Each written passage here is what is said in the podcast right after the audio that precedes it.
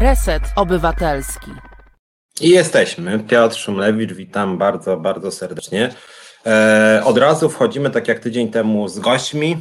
Jest ze mną pierwszy gość, e, Andrzej Talewicz. E, zaraz go zobaczymy. O, już jest Andrzej. Cześć Andrzeju. Cześć, cześć, witajcie wszyscy. Cześć Piotrze. E, za chwilę Ciebie przedstawię, natomiast tylko króciutkie wprowadzenie, o czym dzisiaj będzie mowa i dlaczego tak się od razu łączymy. Andrzej e, pewnie nie wie, ale tu ja kilka programów robiłem tak, że pierwsze pół godziny nawet gadałem sam i opowiadałem o tym, co się w Polsce i na świecie głównie w Polsce sprawami pracowniczymi.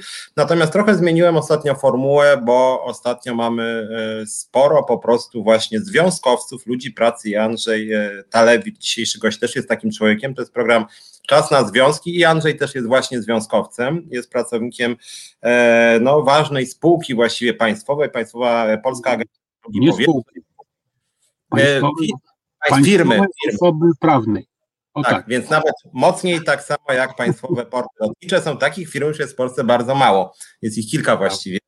E, więc Polska Agencja Żeglugi Powietrznej, PASZP tak zwany, Teraz sobie powiemy, cóż to takiego w ogóle jest PASP, e, ale powiem Wam może na początek, dlaczego w ogóle robię dzisiaj ten program. Tydzień temu mówiliśmy sobie o naszym zdaniem i moim zdaniem nieprzemyślanych, niezrozumiałych zwolnieniach w polskich liniach lotniczych LOT. E, dzisiaj w drugiej części programu trochę ten temat będziemy kontynuować, ale dzisiaj chciałem trochę szerzej porozmawiać o bezpieczeństwie w ruchu lotniczym, o bezpieczeństwie dla pracowników i dla pasażerów, więc temat myślę ważny dla no setek tysięcy z Państwa, dzisiaj tych lotów jest troszeczkę mniej, ale to niedługo będzie wracać i chciałbym, żeby Państwo wiedzieli, jakie na Państwa czyhają ewentualne niebezpieczeństwa, ale żeby nie było czysto negatywnie też, co można zmienić, żeby to bezpieczeństwo było większe. Porozmawiam z przedstawicielami pracowników na ten temat, jak jest nadzorowany ruch lotniczy, e, czym jest kontrola lotów, jak się czują właśnie piloci stewardesy. E, o tym dzisiaj będziemy rozmawiać. W pierwszej części porozmawiam właśnie o tym z Andrzejem, czyli pracownikiem właśnie tej Agencji Żeglugi Powietrznej, w której też pracują kontrolerzy lotów, które kontrolują w swojej pracy właśnie loty i o tym, jak ta kontrola lotów dzisiaj wygląda, trochę o tym się zrobiło ostatnio głośno. Myśmy, jak pamiętam, Andrzej o tym mówił już chyba z 8 miesięcy temu i staraliśmy no, się... Tak, to prawda. E, staraliśmy się te sprawy poruszyć, a w drugiej części programu dojdzie do nas tutaj e, i Monika Żelazik i jeszcze dojdą do nas dwójka pracowników, którzy brali udział no, w locie, który mógł się skończyć e, katastrofą całkowitą, czyli w locie pamiętnej niejakiego kapitana Wrony, będą ze mną Magdalena Gorta, Wojciech Winiarski, czyli ludzie, którzy wtedy na pokładzie byli i kierowali, że tak powiem, tą akcją, brali w niej udział, no ratowania tego samolotu, ratowania siebie, ratowania pasażerów, dostali nawet za to krzyże zasługi i właśnie Magdalena Gorta została też zwolniona przez pana prezesa, więc porozmawiamy i o tym locie z 2011 roku i o tym, że pracownicy, którzy dostali oznaczenia państwowe najwyższe, dzisiaj są zwalniani z pracy za to, że różne wpisy na Facebooku robią, że podobał im się strajk na przykład w 2018 roku. Ale to w drugiej części programu. Tu w pewnym momencie do nas Monika Żelazik dojdzie, która była dla odmiany już stewardessem i też kierowała strajkiem i też ma pewne spostrzeżenia odnośnie właśnie bezpieczeństwa w ruchu e, lotniczym. Więc przechodzę do ciebie, Andrzeju. E, myślę, że coś takiego jak Agencja Żeglugi Powietrznej nie jest e, czymś bardzo znanym naszym widzom i naszym słuchaczom i słuchaczkom, więc może najpierw powiedz, czym jest ta Twoja firma i jakie obowiązki mają w niej pracownicy? W ogóle czemu służy właśnie ta Agencja Żeglugi Powietrznej w transporcie lotniczym i jak ona się wiąże z bezpieczeństwem? Tak na początek bardzo. Znaczy, bardzo właśnie zacznijmy od końca, tak, bo podstawą jakby istnienia naszej firmy jest bezpieczeństwo. My zapewniamy, nasza firma zapewnia bezpieczeństwo ruchu lotniczego. Obojętnie jaki jest to ruch, czy to jest towarowy, czy to jest pasażerski, czy teraz doszły przecież drony. E, ten ruch lotniczy musi być bezpieczny i tak naprawdę część opłaty, którą pasażer ponosi e, liniom lotniczym za bilet, tam musi zapłacić, żeby do, otrzymać ten bilet, to ma prostu wkalkulowane bezpieczeństwo, czyli e, inwestycje. Inwestycje w ciągłe podwyższanie bezpieczeństwa i pewności, bez, pewności bezpieczeństwa pasażerów. Bo to nie tylko pracownicy, tak, ale też pasażerowie muszą czuć się bezpiecznie. E, no właśnie, także myślę, myślę, że to jest jakby najkrótsze. Oczywiście można sobie przeczytać ustawę, polecam. E, a, a, jakie są e, takie konkretne zadania już? Jeżeli latam samolotem na przykład lotu, czy jakiejkolwiek innej linii wlatuję na lotnisko Okęcie, to co mhm. wtedy właśnie Agencja Żeglugi Powietrznej z tym samolotem? Czy to rozumiem tak na intuicję próbuję, bo trochę sam wiem, ale chciałbym, żeby wiedzieli też nasi słuchacze. Czy chodzi o to, żeby krótko mówiąc samoloty się nie zderzały? Oj, to dokładnie. To jest chyba naj, najbardziej krótka charakterystyka, bardzo mocna, ale jednocześnie obrazowa. Tak? E, od samego początku, od e, lotniska, wieża, następnie e, przejmuje taki samolot zbliżanie, następnie kontroler obszarowy i przekazuje na przykład kontrolerowi w innym kraju. I tam jest podobna procedura do, w dolocie do lotniska. Mhm. E, chciałem się Ciebie natomiast e, spytać, co się ostatnio zmieniało. Były bodaj dwa materiały w TVN-ie dosyć takie głośne. Tak. E, I tam była sugestia de facto, że to bezpieczeństwo w polskim ruchu lotniczym no, jest takie dyskusyjne. Tak? Tam były mocne tezy postawione, bardzo się mocno firma broniła. Przedstawiciele no, tak właściwie sprawa dla ekspertów i tutaj TVN niepotrzebnie w ogóle pcha się w coś takiego. E, więc chciałem się ciebie spytać, jak ty to postrzegasz z wnętrza firmy? O co chodzi z tym bezpieczeństwem? Tam e, z tego co wiem chodziło o to, że pojawiła się e, w paszpie taka, taki tryb single person, person operations, więc może powiedz, tak. tutaj tak naprawdę chodzi, czy rzeczywiście jako pasażerowie mamy się czego bać, jak chodzi właśnie o to poczucie bezpieczeństwa? To znaczy tak, bardzo chciałbym, żeby nikt się nie bał na całym świecie. Nigdy nie, nie powinien, strach nie powinien istnieć, prawda? Natomiast e, no, źle się stało, widzisz, sam wspomniałeś, przepraszam, jeszcze wrócę do tego, co powiedziałeś parę minut temu odnośnie tego, że już ładnych kilka miesięcy rozmawialiśmy właśnie o bezpieczeństwie E, i o pewnej e, przypadłości, która nas ostatnio trapi jako, jako firmę, to znaczy właśnie tych dyżurach operacyjnych kontrolerów pełnionych samotnie, tak, czyli pojedynczych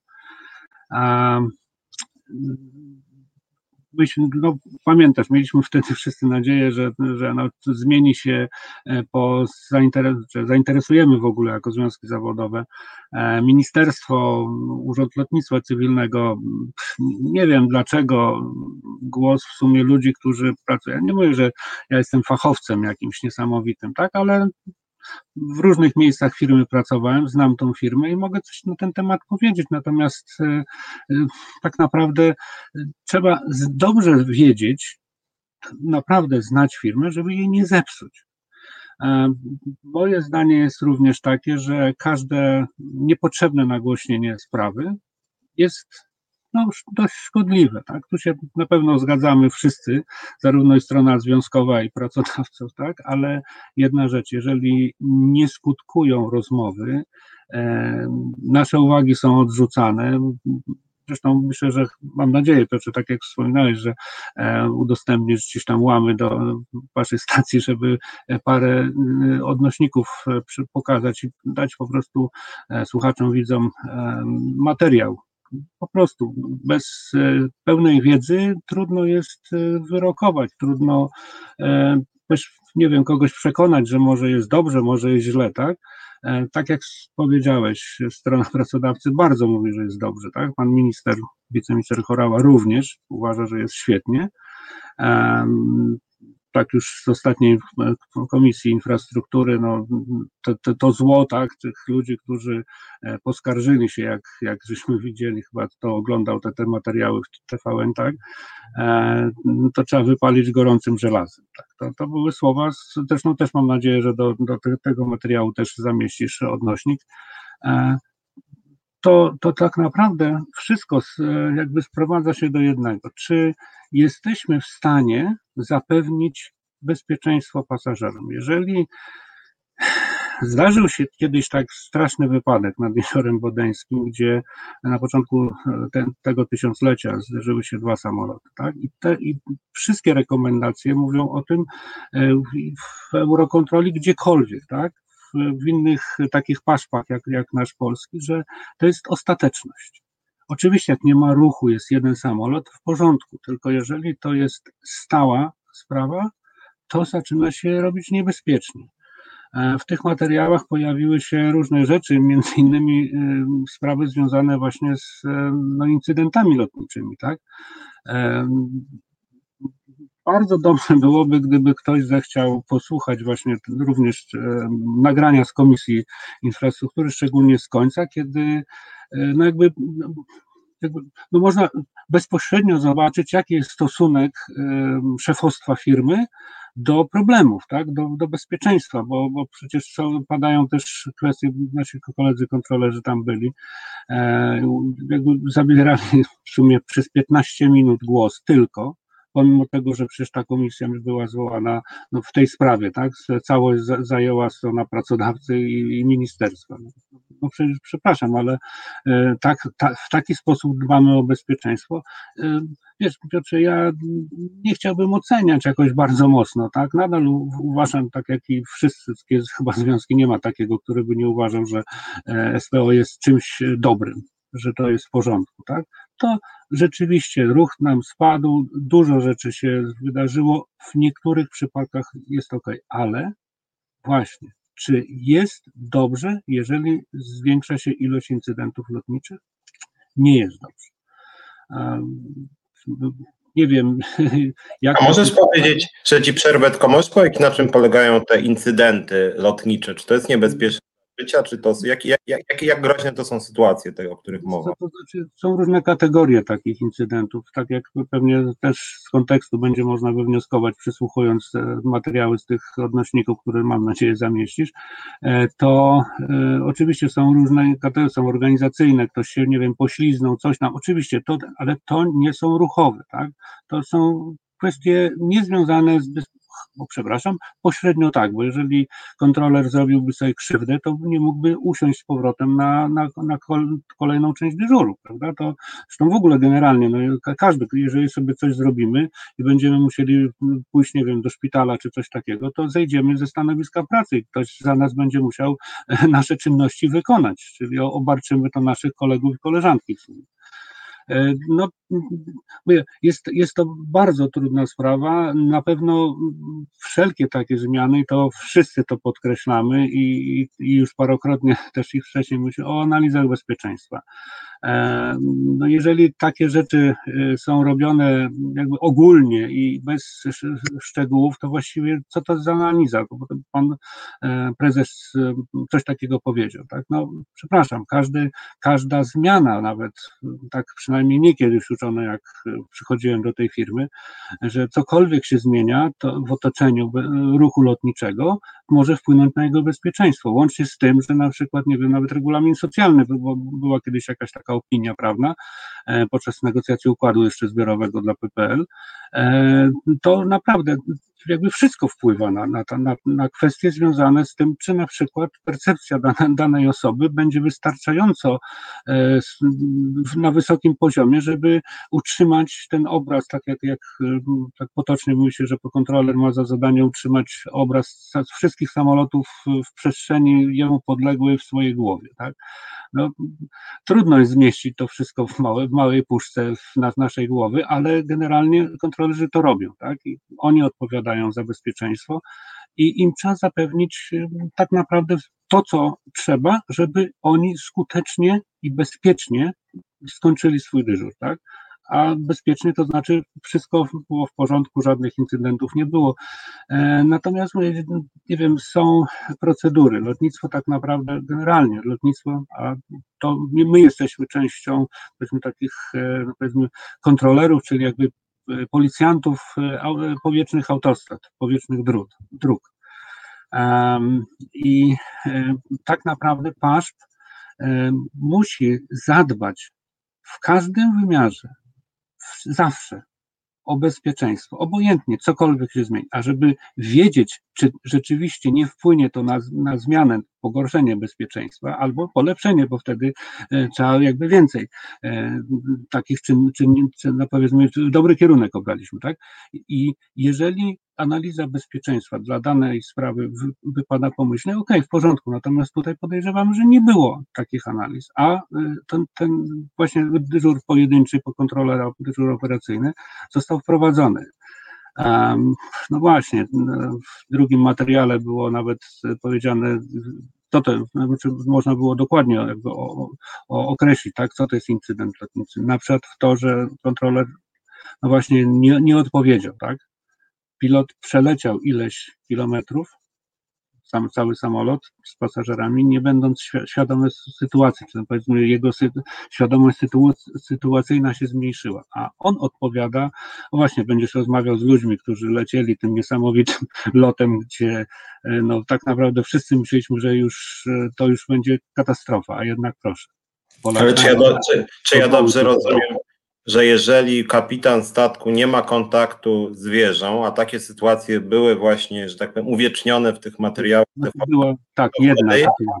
jedna, to wtedy de facto groźba jest no, zderzenia samolotu, bo kapitan nie wie, co robić i nie ma jakby, on nie widzi, rozumiem, dokładnie tego, czy ktoś przed nim leci, czy nie, bo są bardzo duże prędkości. Mówię laik, tak, z perspektywy. Raz leci, ale też mówimy o zajętości pasa, bo przecież zobacz, tak jak mówiliśmy o tym, o tym przekazywaniu, że zwierza przekazuje e, w zbliżaniu, zbliżanie to jest jakby kolejna, kolejny okrąg, są jakby trzy okręgi wokół siebie, tak? E, na, znaczy na, dookoła lotniska, przepraszam. E, I teraz, jeżeli po przekazaniu dalej do kolejnego organu kontroli ruchu, tak, bo zarówno kontroler wieżowy jest swoistym organem kontroli ruchu lotniczego dotyczącym przestrzeni oko, okołolotniskowej.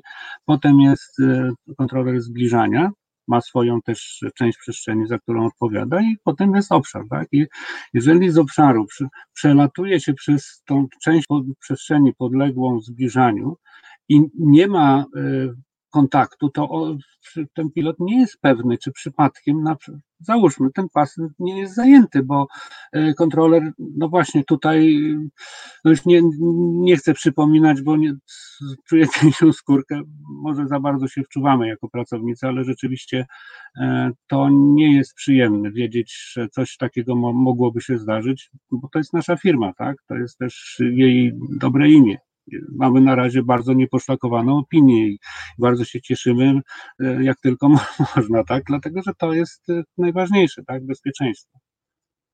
A chciałem się Cię spytać, bo mówię, staram się zadawać e, pytania laika, chociaż sam już trochę się przyglądałem tej problematyce, ale takie intuicyjne pytanie no.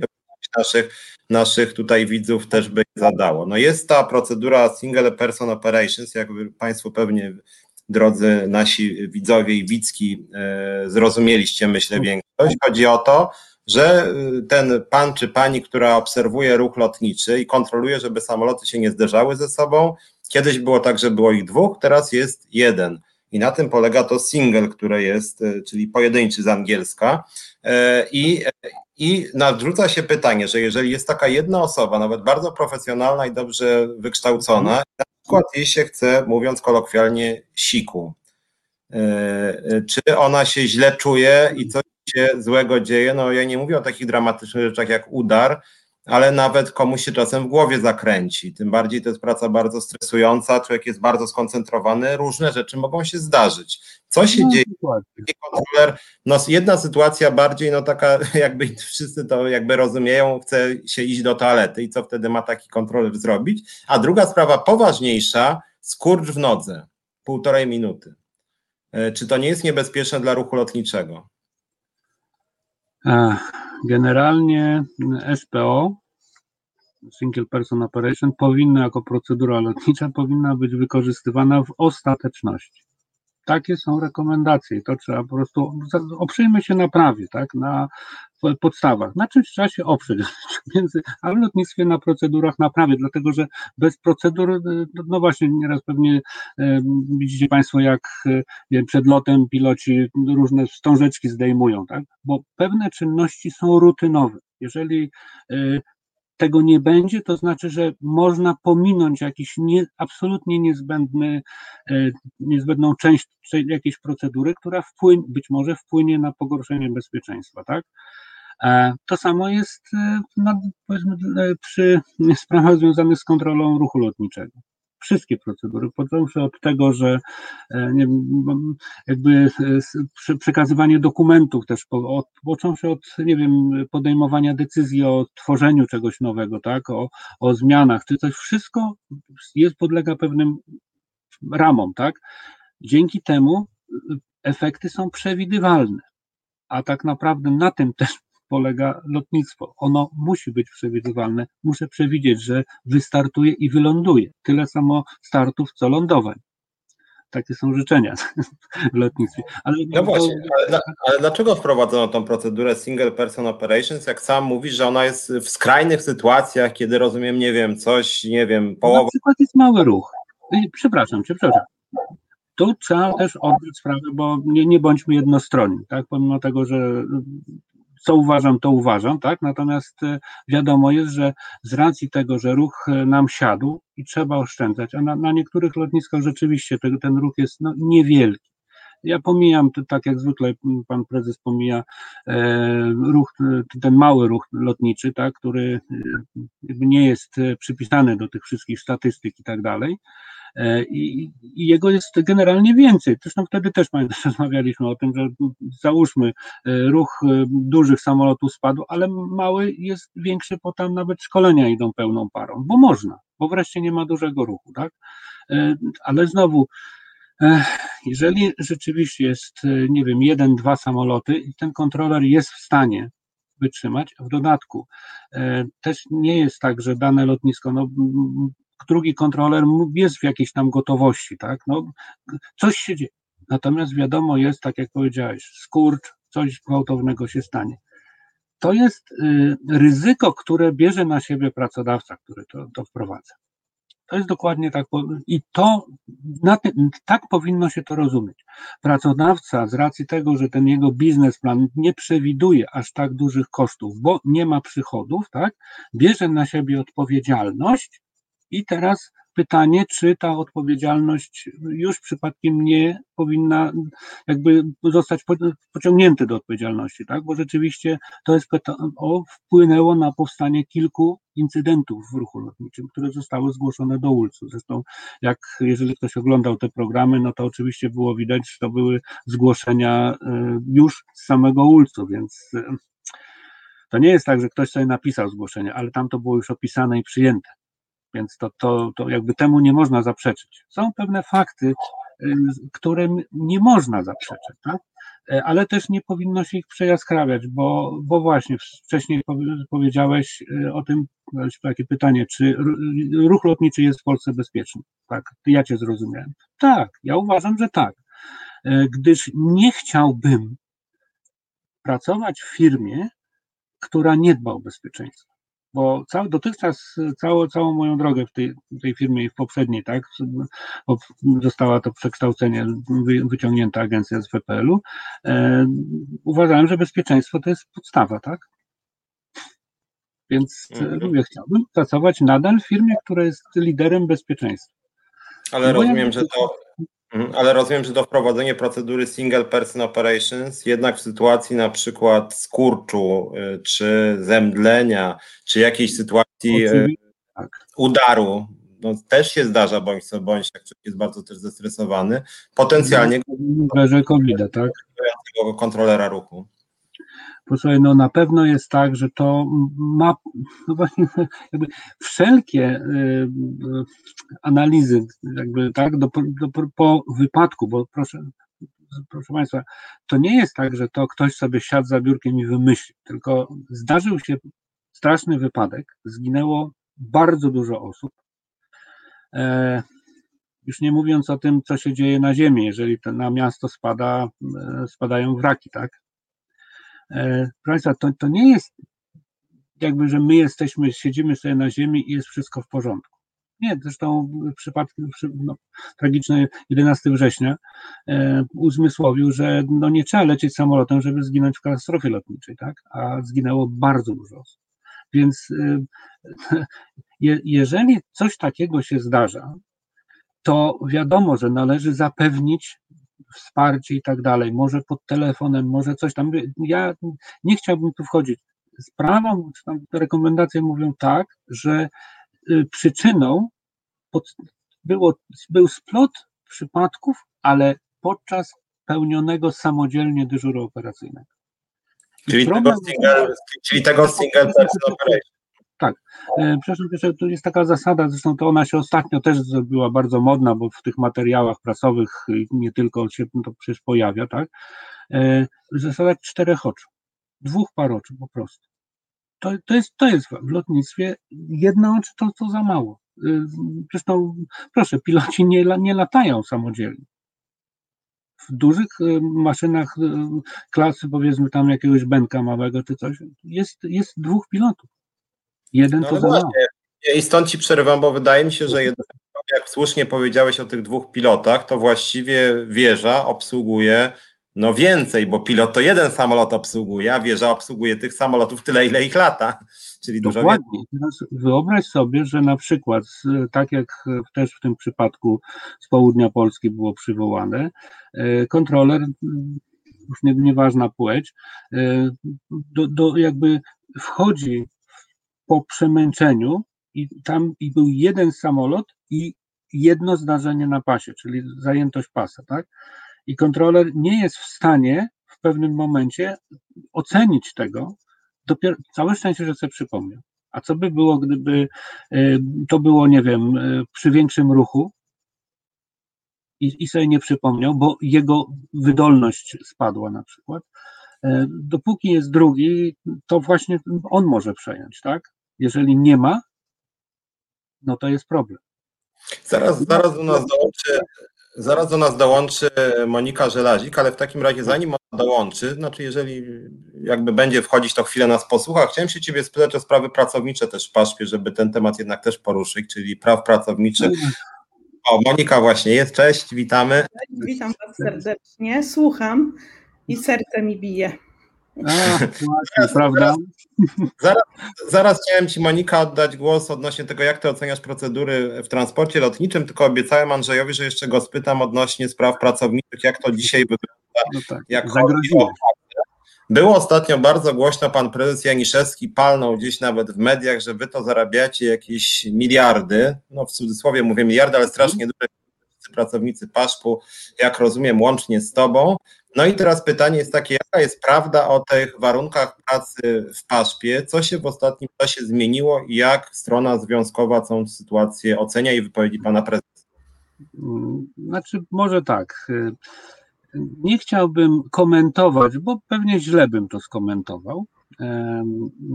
Jakby stosunek strony pracodawcy, czy w ogóle pracodawcy do związków zawodowych, strony pracowniczej. E, Natomiast ten ślad jest, e, mam nadzieję, Piotrze, że będzie to w odnośnikach na Twojej stronie. Każdy będzie mógł sobie kliknąć i zobaczyć, jak wygląda e, ten dialog społeczny w Polskiej Agencji Żeglugi Powietrznej.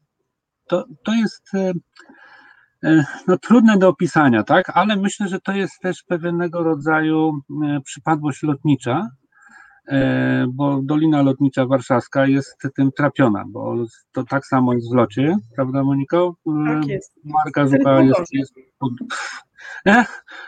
Dobra, ja się poddaję, przepraszam, ale tak swoją drogą, jak już się mam, to tak przepraszam Państwa słuchających, ale chyba musimy jednak zwołać tą, ten zespół lotnictwa, bo bardzo źle się dzieje i mam nadzieję, że chociaż trochę to popchniemy, chociaż komisja, nie wiem, czy widziałaś tą komisję mm, podkomisję Komisji Infrastruktury, tak? Bo tam była e, ostatnia nasza, na której kontrolerzy byli zadawali pytania. No to jest straszne po prostu. Władza, która wypala, e, antypracownicza ustawa, e, prawda, która ta nowelizacja tam zabrania zwią- związkom zawodowym, kontrol, które zostaną w kontroli ru- ruchu lotniczego, przecież taki, taki jest pomysł. Prawo do strajku wycinamy tak? E, Teraz e, pan minister mówi oficjalnie przy posłach. Wszyscy to mogą zobaczyć. No nie jest tak, że to coś, on mówi o wypalaniu e, ludzi, którzy, sygnalistów, tak? No bo potem w jeden sposób jakby podsumował to, no bo tych, skrytykował tych, którzy tam udzielali tych wywiadów, prawda? Czy tam inicjowali tą akcję. To, to po prostu się w głowie nie mieści. Ja, ja, wspomniałeś Piotrze, o, że to jest, to jest propracowniczy y, jakby program. Świetnie, bo może nasz głos wybrzmi, że w lotnictwie dzieje się bardzo źle wobec pracowników. Y, myśmy chcieli obciąć sobie, wszyscy pracownicy, chcieliśmy sobie obciąć e, pensję, po prostu. To nie było pomyśli pana prezesa.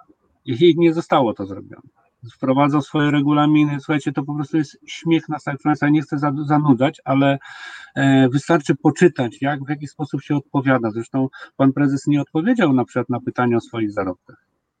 No, mówimy o, o, tym, że kontrolerzy 90, tak? E, kontrolerzy ujawnili w dwóch linkach będzie, czy odnośnikach, przepraszam, e, będzie wyraźnie pokazane, są paski, kontrolerzy swoje paski ujawnili może tam tak charakterystyczny, ale chodzi o rząd wielkości, tak? To, to są kokosy? O 7 tysięcy, 6 tysięcy? No, no, przepraszam Państwa, to jest śmiech na sali, tak? Ja nie jestem kontrolerem, jestem z administracji, my zarabiamy tak, że nawet nam nie obcięto tych pensji, wreszcie jak tam poszły te obniżki, tak? To z kwoty bazowej, no ja się, ja jestem w tej najniższej grupie, powrót to poniżej 5300, tak? Ale bo chciałbym, żeby 5300 to było, jakby fajnie było. Tak się zarabia w paszpie, tak? Ale mówi się o tym, że w administracji pensja jest tam naście, tam coś tam, tak? No przepraszam Państwa bardzo, kto robi to? Nie, mówiliśmy kiedyś tam o odnośnie nagród i tak dalej, to też przecież ja nie, nie, nie mówię niczego tajnego, tak? Bo to są w pismach oficjalnych, które poszły do ministerstwa, znalazły się na stronach, tak? To każdy może tu wejść. Proszę bardzo.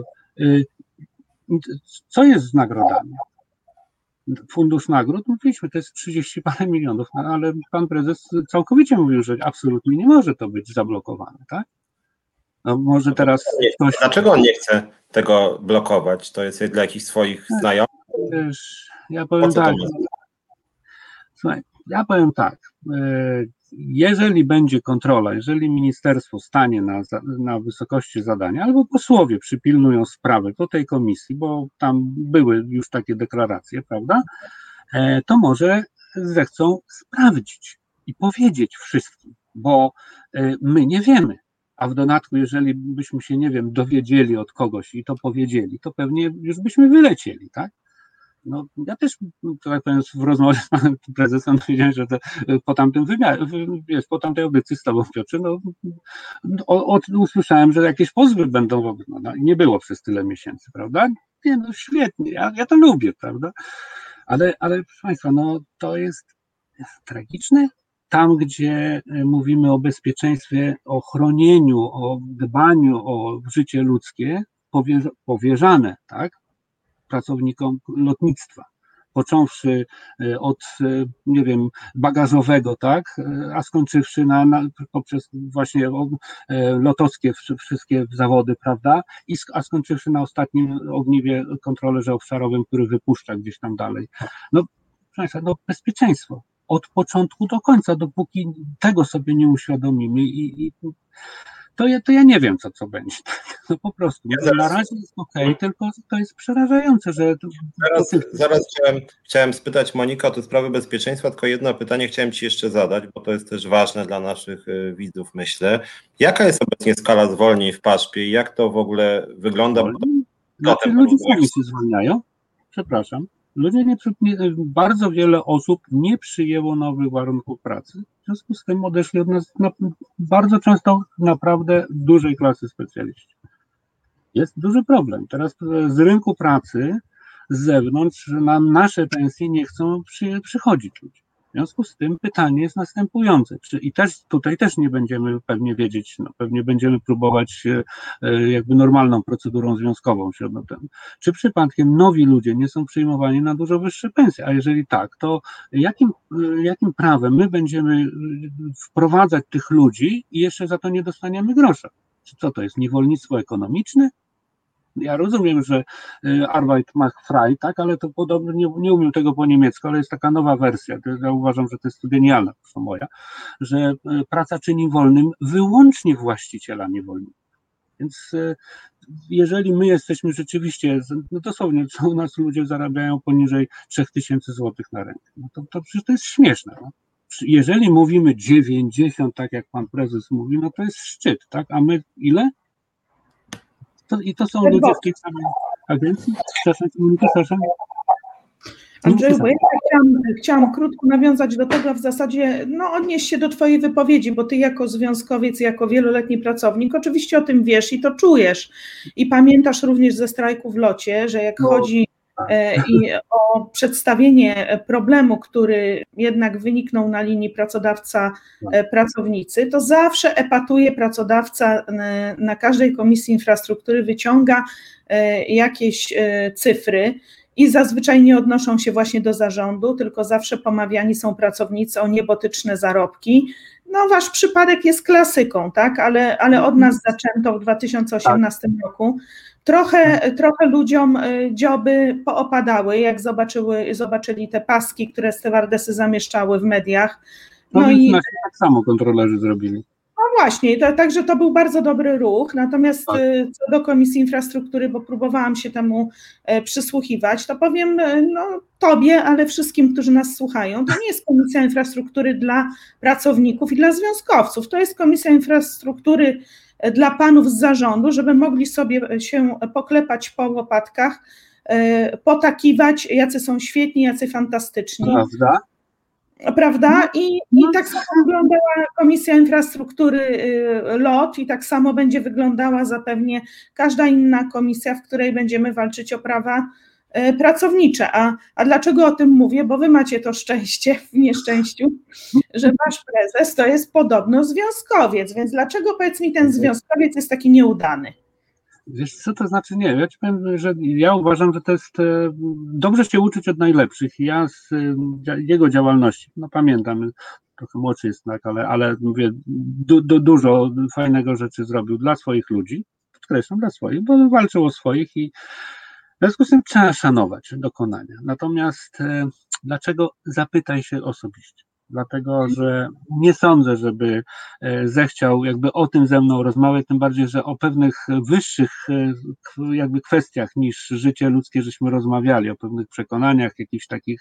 No, no właśnie jestem ciekawy, aż nieraz boję się za, zapytać, czy to przypadkiem tak stosuje to tą metodę, którą mu podałem, czy nie, ale nie, tak już na poważnie, słuchaj. Nie wiem, y, ja tego nie rozumiem, w jaki sposób czynny kontroler może e, mówić, że jest w porządku, kiedy zresztą w jednym z tych materiałów było, że ten, ten właśnie sam, pan obecny PO prezesa, e, jako wypowiadał się o SPO, Single Person Operation, jako związkowiec, negatywnie, ale teraz to wprowadza. Jak mówię, że ja rozumiem, że jest kwestia ekonomii i tak dalej, wiadomo, tak, ale są pewne granice. Jeżeli, Ja tutaj. Skończ, skończ. no, jeżeli y, też jest kwestia tego, że y, różne tam jakby czynniki też z wypowiedzi było e, słychać, że no, pe- pewne procedury bezpieczeństwa nie są robione wcześniej, uprzednio, to nie jest dobrze, tak? Bo rutyna zabiła wielu. To, że my jak w lotnictwie musimy być zrutynizowani, bo procedura jest pewnego rodzaju rutyną, ale wypełnienie dokładnie tej procedury jest podstawą i wtedy nic się złego nie stanie, prawda? No, no to jest naj, naj, najprostsza sprawa, żeby to zobrazować. tak? Ale no właśnie, jeżeli wprowadzamy jakąkolwiek zmianę i y, ktoś tylko powie świetnie, będzie wspaniale, to przepraszam, nawet jakby był nie wiem jak bardzo e, doświadczony, jakie miał wykształcenie, cokolwiek, to jeżeli, przynajmniej tak w, w mojej głowie jest, jeżeli nie zostanie zrobione to zgodnie z procedurą, to znaczy, że to nie istnieje taka opinia. Po prostu.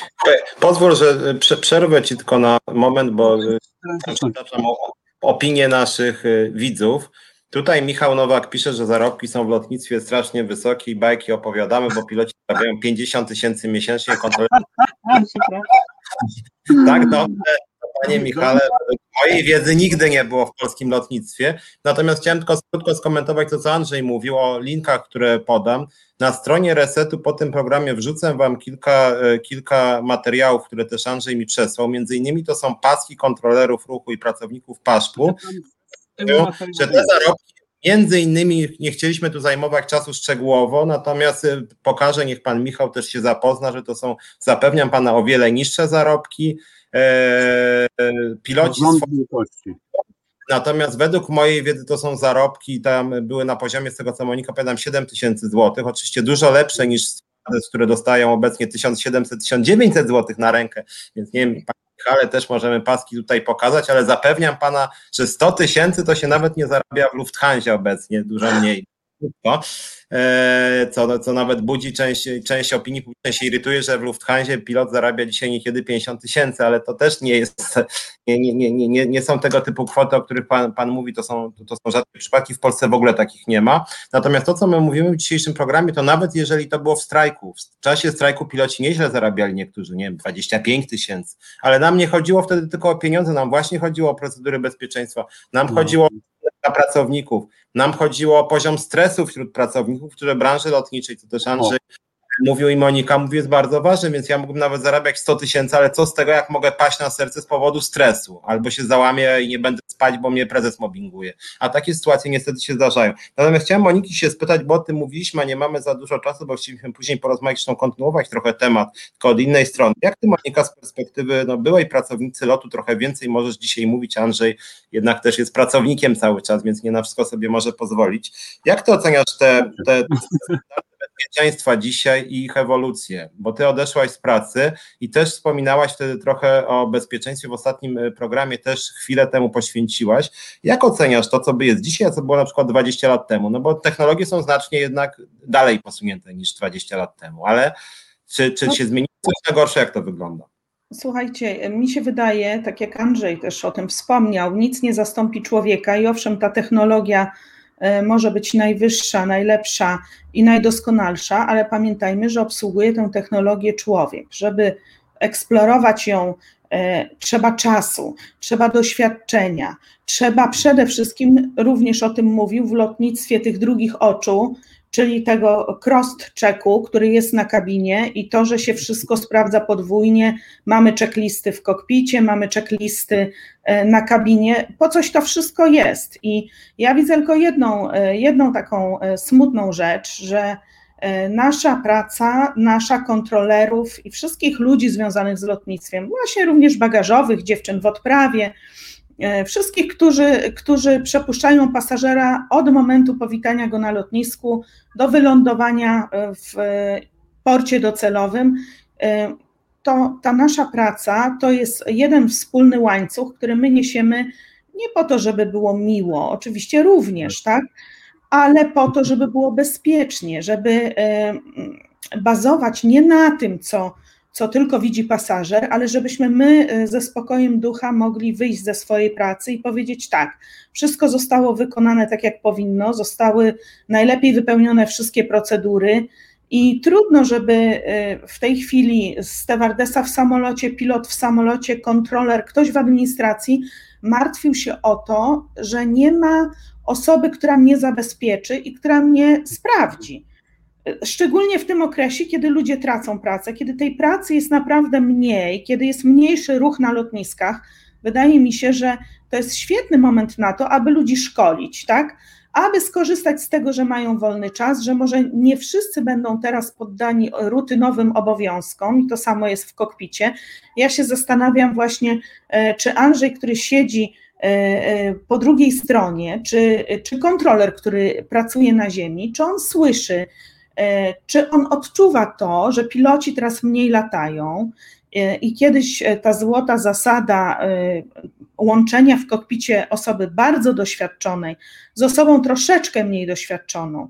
I na pokładzie o tym będziemy mówić właśnie, czym się różniło lądowanie awaryjne kapitana Wrony od każdego lądowania, które się teraz może zdarzyć. Czy ty, Andrzeju, masz taką wiedzę, że oni to widzą, że teraz są e, e, młodzi ludzie za sterami i, i tych wypadków, tych incydentów lotniczych jest więcej, bo my też przeglądaliśmy w zeszłym roku raporty. No. Również SMS-ów, mamy taką skrzynkę do. Do e, przekazywania uwag, informacji, rzeczy, które nie powinny mieć miejsca w lotnictwie E, wrzucamy w skrzyneczki SMS, powinny być rozpatrywane. Tego jest dużo więcej niż kiedyś. Natomiast od razu mówię, nasz prezes ocenił to w ten sposób, że wzrasta zaufanie załogi do zarządu. To jest, wiesz, w sumie śmieszne, bo przez 20 lat ta skrzynka chodziła prawie pusta, od 2016 roku skrzynka jest zapchana papierami. No, Więc nie świadczy to o zwiększeniu bezpieczeństwa. No właśnie nie, aż mi się, że tak powiem, zaczęło spędzić oko, bo rzeczywiście to jest okropne. To, to jak można od 180 stopni odwrócić coś, co mi jest niewygodne? No prawda? Można? Można. Można. Ale czy wy na, powiedz mi, czy wy na dole czujecie to, że te załogi są y, młodsze, że teraz y, naprawdę jest mało latania? To jest naprawdę niebezpieczne, bo to są młodzi chłopcy, którzy mają y, dwu, trzyletnie, czteroletnie doświadczenie, a czasami nawet nie czteroletnie. I siedzą po trzy, po cztery miesiące w domu i buch, wsiadają do kokpitu, lecą. I się okazuje, że na lewym fotelu jest bardzo doświadczony kapitan z czteroletnim doświadczeniem i zupełnie niedoświadczony pilot, dajmy na to z rocznym. I, i co wtedy? Jak ty to widzisz? Wiesz co, to znaczy tak, to, to u nas nie ma takiego bezpośredniego połączenia, rzadko rozmawiamy ze sobą teraz, no bo wiesz, jest, jest podział, prawda, na strefy i tak dalej, to wszystko ze względu na właśnie kwestię zapewnienia bezpieczeństwa, żeby ludzie, którzy zapewniają bezpieczeństwo, byli bezpieczni od właśnie od tego wirusa chińskiego i tak dalej, sorry, może nie powinienem mówić, ale sorry, no w każdym razie paru rozmów dosłownie, takich powiedzmy przy działalności związkowej, rzeczywiście ktoś tak trochę żartem powiedział, że nie tylko u nas obniża się poziom. No i tam w, w dalszej rozmowie wynika, że jakby ten kontakt jest trochę inny, to, co to jakby, no bo może jeszcze tak bardzo tego nie widać, ale już jakby kontrolerzy nie wiem, zwracają na to uwagę czy coś, no bo to była taka zwykła rozmowa towarzyska, prawda, wiesz, jeżeli to wychodzi w takiej rozmowie, to znaczy, że coś jest na rzeczy, to co mówisz. No, no myślę, właśnie, że teraz tym bardziej porozmawiam. Wiesz, żeby... Przerwę mam tylko na moment Ard Darś. Wiem, że to jest pseudonim. Od 2007 roku pracuję w PASZ na stanowisku kontrolera ruchu lotniczego. Mam uprawnienia na dwa lotniska aktualnie. Zarabiam średnio 8,5 tysiąca. Proszę bardzo, prawda? Pierwsza ręka? Pierwsza no, ręka no. powiedziała. No tego nie, mówię Moniko, przepraszam Cię, ale, ale naprawdę no, warto odwołać się do faktów. Te fakty będą podane na stronie i bardzo tak myślę, że to chyba najlepszy sposób dotarcia do prawdy to jest po prostu sprawdzenie i jednej strony i drugiej. Więc tak jak mówię, na reset obywatelski wrzucę między innymi paski pracowników paszku, więc niech zweryfikują, czy zarabiają 8 czy 80. No tak, ale też tutaj proszę zwrócić uwagę, to też trzeba oddać prawdzie, że to są różne, bo być może pan prezes ma rację, no on jest prezesem, on wie, być może są tacy mistrzowie w zawodzie, dodatki za różne przecież czynności się u nas dostaje, w związku z tym okej, okay, nie mówię, że nie, natomiast no, jeżeli jest tak, a e, powiedzmy poniżej 3000, to chyba coś nie jest tak no, ma, no. Może pan prezes, a może pan prezes uwzględnia zarobki też swoje i doradców zarządu w tej średniej. O, i wszystkich dyrektorów i wychodzi wysoka średnia. No, na pewno tak, tylko że dlaczego jest ta, takie duże rozwarstwienie? Czy to, czy to właśnie nie jest to niewolnictwo ekonomiczne? No, mamy bardzo socjalne państwo, zobaczcie, no przecież to jest e, bardziej niż e, kiedyś socjalne państwo. Ja, no, pamiętamy jeszcze z dawnych czasów, prawda?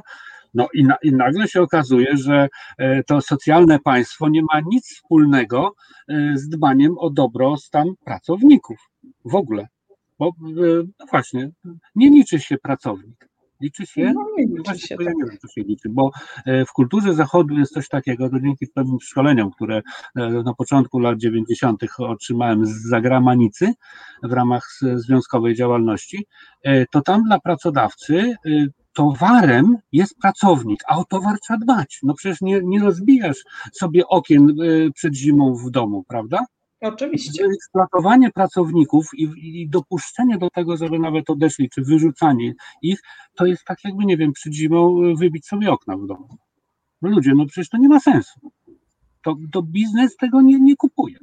No, naprawdę, mówię, ja jeszcze to pamiętam, ale to osoby, którą, która osiągła, osiągnęła biznesowy sukces, proszę zapytać, tak? Niech, niech Państwo, słuchacze i widzowie, zapytajcie o takich osób, które to jest inwestycja. Pracownik jest inwestycją. Pan prezes ujawnia, że to jest 250 tysięcy euro. No to jak 250 tysięcy euro wyrzucić od tak, bo się y, ma widzimy się? Y, to znaczy dobra... mówię dlatego, że y, my naprawdę chcieliśmy dać sobie obciąć te 20%. Każdy, nawet ci, co zarabiają poniżej tych 3 tysięcy, wszyscy chcieliśmy 20% sobie obciąć. I, I co? I do dzisiaj, no, nawet nie wprowadzono tego regulaminu, który pan prezes wreszcie wymusił i, i jak ktoś mu tam podpisał, tak jeden z Słuchajcie, musimy robić przerwę. No, to jest dobra, dobra konkluzja, że pracownik dla prezesa kosztuje milion złotych, a mimo to się tych pracowników nie najlepiej traktuje i wręcz że oni odchodzą. Więc może to jest do przemyślenia dla pana Janiszewskiego, zresztą dla pana Milczarskiego, o którym zaraz będziemy między innymi mówić również. Zróbmy przerwę, a za chwilę będziemy kontynuować temat y, związany z bezpieczeństwem i też y, z lotem, w którym mało brakowało, doszłoby do katastrofy, ale załoga sobie poradziła. Jedna z członków tej załogi była zwolniona i to wydaje mi się zwolnienie takich pracowników nie służy bezpieczeństwu linii lotniczych. O tym będziemy mówić za chwilę, a póki co zróbmy sobie krótką przerwę na piosenkę i za 3-4 minuty się widzimy. Słuchasz Resetu Obywatelskiego. Reset Obywatelski działa dzięki Twojemu wsparciu. Znajdź nas na zrzutka.pl. No i witam Was, Piotr Szumlewicz, wracam. Czas na związki tak po kolei, teraz tu kolejne twarze się pojawiają. E, więc e, witam e, gości, zaraz ich przedstawię, tak zwolna mi się tu wyłaniają, więc tylko powiem skąd jest taki, a nie inny skład. Jeszcze zaraz pewnie Monika Żeladzik nam się wynurzy. Generalnie mówiliśmy w pierwszej części trochę, już jest, o bezpieczeństwie w transporcie lotniczym. Ja muszę powiedzieć Wam wszystkim, o czym pewnie wszyscy wiecie, że doświadczenie strajku w locie i poznania Was, szeroko rozumianych pracowników lotu, było dla mnie bardzo ważnym doświadczeniem. W dużej mierze mnie ukształtowało jako związkowca, też takiego bojowego. Natomiast mamy dzisiaj gości, to był wstęp do przedstawienia, e, gości, którzy mieli doświadczenia no, znacznie bardziej traumatyczne niż ja w czasie strajku, mimo wszystko. E, doświadczenia, których szczerze powiedziawszy bym sobie nie życzył, czyli lot samolotem, no, który mógł się odbić po prostu. Mam na myśli lot z 1 listopada sobie zapisałem dwa Pani Moniko, bo teraz z Piotrem zrezerwował nam połączenie, jakby Pani mogła przedstawić gości i przejąć na troszeczkę. Ja Dobra. z Piotrem zaraz spróbuję się połączyć. Dobra. No to witam serdecznie, kochani, jeszcze raz. Piotra nam wyrzuciło. Rozmawialiśmy o bezpieczeństwie z Andrzejem Talewiczem, e, pracownikiem administracyjnym, ale również kontrolerem i naszym przyjacielem, no i o czym rozmawialiśmy? O tym, jak powolutku e, zaczynają być e, procedury bezpieczeństwa, nie wiem czy dobre słowo to lekceważone, ale powiedzmy, że nie przywiązuje się już do, do nich takiej uwagi jak kiedyś. I nie wiem, czy to było słychać, ale zarówno Magda, jak i Wojtek brali udział tym sławnym lądowaniu 1 listopada 2011 roku z kapitanem Wroną. I ja bym chciała, zanim wrócimy do tematu bezpieczeństwa, bo to jest bardzo ważne to, co wy powiecie, powiecie, żebyście sobie przypomnieli, i wiem, że nie jest to łatwe, bo dla mnie też jest to bardzo trudne, jak to wtedy było? E, bo dla nas już był 1 listopada, a wy wsiadacie do samolotu, jest ostatni dzień października. I tak jak to w lotnictwie, wszyscy wiemy, że są daty, w które nie powinno się w samolocie być i nie lubimy tych dat. I to jest właśnie ostatni dzień października, załoga wsiada do samolotu, jest noc w Polsce. I co się dzieje? E, bo e, jako uczestnicy i szczęśliwie ocaleni, i szczęśliwie tacy, którzy ocalili komplet pasażerów w Warszawie, wspomnijmy to jeszcze raz, Waszą pamięcią, e, również taką zawodową, bo przecież rozmawiamy tutaj o tym, y, jak bezpiecznie jest y, być w samolocie, do czego tak naprawdę służą te procedury bezpieczeństwa. Każdy o nich wie, dużo tutaj o nich mówimy, ale żeby to przełożyć na język graficzny, co się wtedy dzieje? Jak w Ten Jeszcze pada, pozwólcie pada jeszcze, że, ja się tylko wtrącę, bo wyleciałem, rozmawialiśmy o tym, że y, w agencji żeglugi powietrznej warto, żeby było dwóch kontrolerów, najwyraźniej w programie też czasem warto, żeby było dwóch, to też można kontynuować. Ja tylko dodam swoje jedno doświadczenie z samolotu, jak leciałem, zanim oddam wam głos, mianowicie kiedyś, bardzo dawno temu leciałem z panem, który był nieprzyjemny, domagał się od y, osób, które obsługiwały lot wódki i papierosów, w momencie, kiedy nie dostał wódki i papierosów, był strasznie niezadowolony i później ja z nim chwilę rozmawiałem i okazało się, że jak już nie dostał tej wódki i papierosów, powiedział, że jest przerażony, bo się boi latać po prostu i chciał jakoś coś z tym strachem zrobić. Strasznie się bał, chociaż nic się złego, nawet turbulencji nie było. Więc jak chodzi w ogóle o emocje ludzi, ludzie często są po prostu przerażeni, no a wy mieliście taką sytuację razy 100 tysięcy, w związku z tym pewnie mogli też być tacy ludzie jak ten pan na pokładzie i wtedy też jest problem, więc oddaję wam głos, co się wtedy działo, tak przyłączam się do Moniki tego 1 listopada, jak wy w ogóle takie sytuacje znosicie, no bo ja, ja nie boję się tak jak ten pan, ale jak już jest mocniejsza turbulencja, no to tak przestaje się czuć w pełni bezpiecznie. Wojtuś zacznij, a ja pociągnę, a potem znowu ty i tak będziemy się wymieniać jak całkiem jak wtedy, ok? Dobrze, kochanie.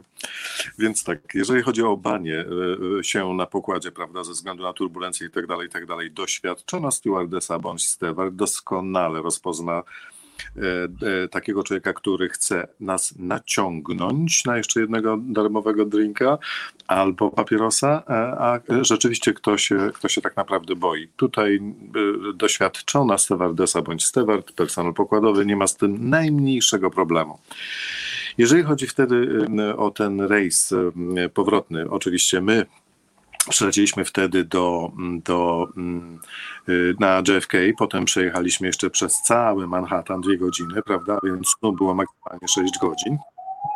No i potem po 6 godzinach znowu przed pan.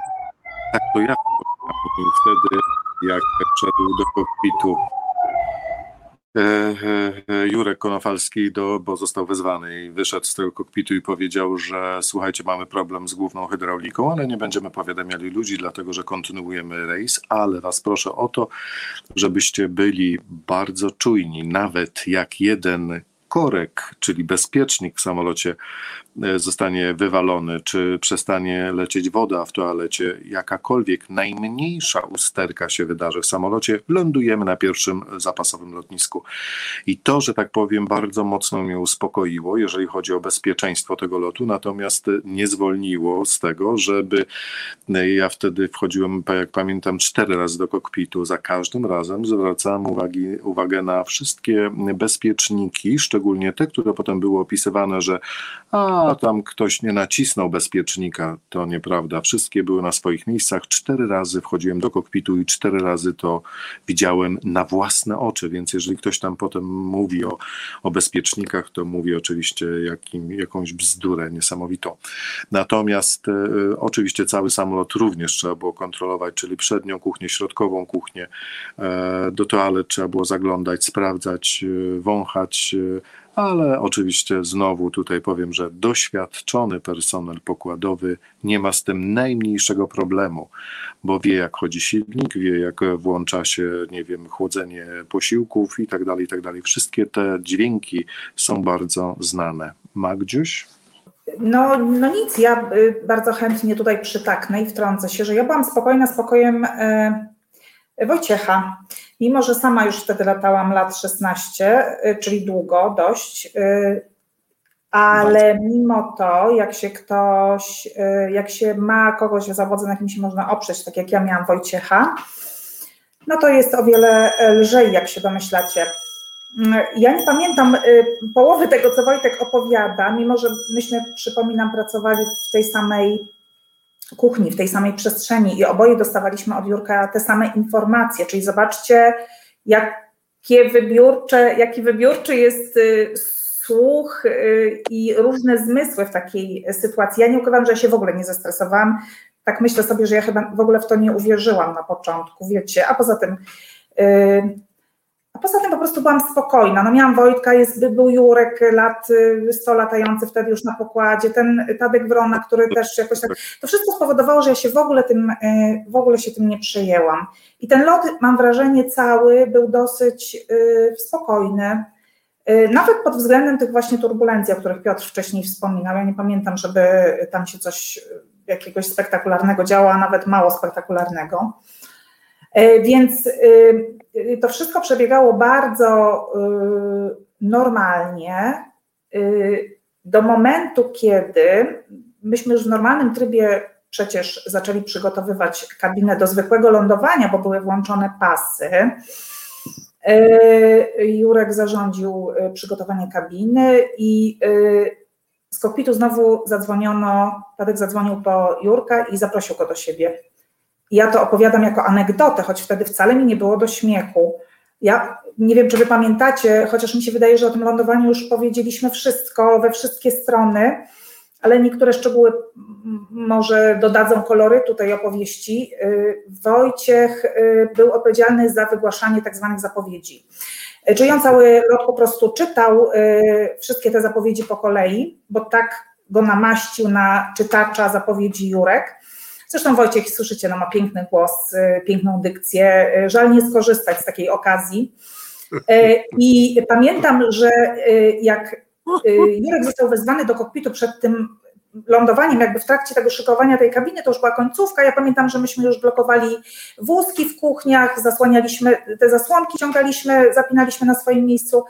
To ja mówię do niego, zgubia Frant, Wojciech, szykuj zapowiedź awaryjną. Ale ja naprawdę cały czas jeszcze wtedy żartowałam. Ja nie wiem, czy Wojtek to pamięta, czy nie. I, bo, bo, i Wojtek zaczął y, tak kompletnie bez, przepraszam cię Wojtusiu, bezmyślnie, ale tak to wyglądało. Nie mogę z jego minami. Wojtek zaczął bezmyślnie szukać tej y, zapowiedzi, bo myśmy w ogóle byli zatopieni w innym temacie. Zupełnie inne rzeczy nas y, wtedy omawialiśmy. I, i on tak szuka tej zapowiedzi, szuka i mówi, tak myślisz? Ja mówię, zobaczymy. No i wtedy wychodzi właśnie Jurek i mówi, że y, żarty się skończyły, to znaczy on oczywiście powiedział to innymi słowy, żarty się skończyły, lądujemy, y, no są problemy po prostu i wygląda na to, że to podwozie nam nie wyjdzie. No Czytaj zapowiedź awaryjną, wtedy powiedział tak, czytaj zapowiedź awaryjną, ja powiedziałem Jurek, na, e, czy to jest na serio? On mówi tak, na serio, więc zacząłem to czytać i, i wtedy no, zaczęło się wszystko dziać, prawda? No tak, wtedy sprawy przyspieszyły. I to cholernie. Ale rzeczywiście jest coś takiego, że, mm, że te zapowiedzi właśnie, o których powiedziałeś, e, ja wtedy jak byliśmy jeszcze w Newarku, e, to były nowe zapowiedzi, jeżeli chodzi o zapowiedzi w ogóle dla pasażerów. Ja je dukałem na trasie Warszawa-Nowy Jork. Pomyślałem sobie, oj, to nieładnie, trzeba to powtórzyć parę razy, żeby to w ucho wpadło, melodia odpowiednio się z tego zrobiła. Ale wtedy, i rzeczywiście przeczytałem mniej więcej dwa, trzy razy te nowe zapowiedzi, żeby nie dukać w samolocie, ale mówię, aha, ale sprawdzę jeszcze naprawdę przed odlotem z Newarku e, pomyślałem sobie, sprawdzę jeszcze te zapowiedzi awaryjne, czy oni tam czegoś nie pozmieniali, bo jeżeli pozmieniali, to też nie mogę dukać tym bardziej tych zapowiedzi. No i po przeczytaniu dwukrotnym nagłos w pokoju przed odlotem z Newarku tych zapowiedzi doszedłem do wniosku, że nie, tam niczego nie zmieniono. E, czytałem na głos te zapowiedzi, dlatego że po każdym zresztą rikarencie mniej więcej 5 lat wcześniej, e, żeby właśnie nie dukać tych zapowiedzi, żeby to też było zrozumiałe, żeby to było e, przekazane w odpowiedniej treści i formie, na co później, dużo, dużo później zwrócono na to uwagę, na rikarenta, które żeśmy wtedy mieli. No i rzeczywiście to ma kolosalne znaczenie.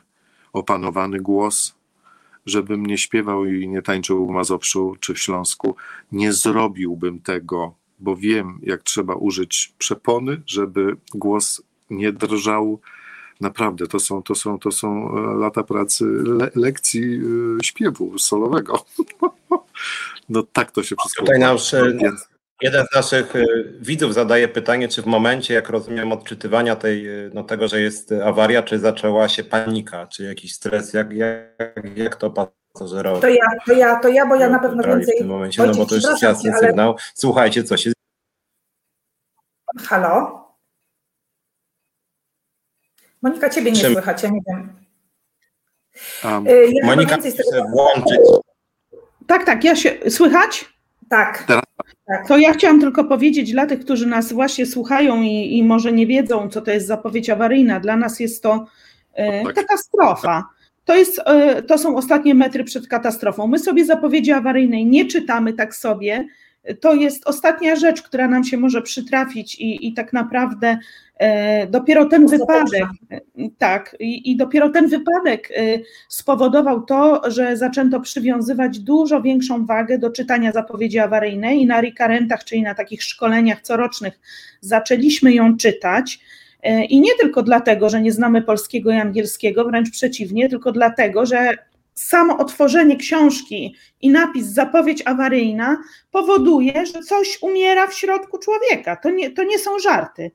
Nie wiadomo na czym się skupić, bo tak jak Wojciech powiedział, a Państwo zapewne nie wiecie, my nie tylko widzimy, w zasadzie oczy to jest kolejny zmysł. Przede wszystkim słuchamy bo samolot y, mruczy swoimi dźwiękami i zanim zobaczymy, że coś się dzieje, zanim zobaczymy ogień, którego często nie widać, bo tam też y, drugi pilot Jurek Szwarc gasił e, prawy silnik, tego nie było widać, ale my słyszymy, że coś nie gra, no i pyk, jedziemy z zapowiedzią awaryjną, to jest już koniec, nie ma już nic, to już po tej zapowiedzi będzie tylko ewakuacja. Tak. To już są najgorsze te momenty, kiedy, kiedy teraz to już. Momenty, najgorsze momenty to były przed nami, dlatego że tam ludzie chodzili po pokładzie, jedni płakali, nie dało rady ich przeszkolić na, na AP, prawda, bo mhm. mamy takie procedury, więc e, tam trzeba było naprawdę im, mocno improwizować, to znaczy trzymać się w ramach, dlatego że te ramy są bardzo ważne, czyli szkolenia, które się odbywają w locie, a już tam żeśmy odbyli do, przed lądowaniem ze, nie wiem, 15-16 tych szkoleń, prawda, to nawet chodzi też o wyrobienie w czasie tych szkoleń pewnych nawyków, które w chwili właśnie tak jak tak, że człowiek może stracić na chwilę e, e, orientację, przytomność, żeby działał jak maszyna i żeby robił swoje, czyli, e, czyli no, ratował po prostu życie ludzkie. No, ni, ni mniej, ni więcej. Życie swoje, życie ludzkie. O to tutaj w tym wszystkim tak naprawdę chodzi, ale też trzeba zwrócić uwagę na to, że to są ramy, które trzeba wypełnić.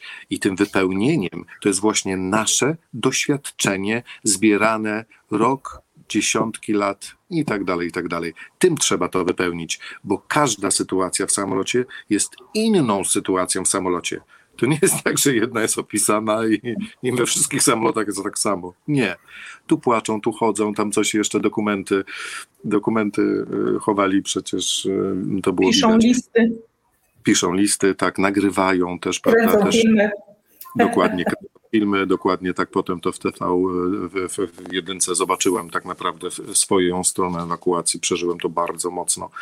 Przeżyłem do, do tego stopnia, że, że no nieważne, nie będę się tam roz, rozkminiał, rozskliwiał, ale, ale naprawdę to jest absolutnie, ale naprawdę to jest absolutnie ważne. Magda, czy mówię dobrze? Wojtek, po tobie też właściwie nic dodać. Słuchaj, wiesz, jak po tej twojej zapowiedzi, myślę, że do, do, tego, jak ty przeczytałeś zapowiedź awaryjną, nikt nie doskoczy przez kolejnych 40 lat, słuchaj.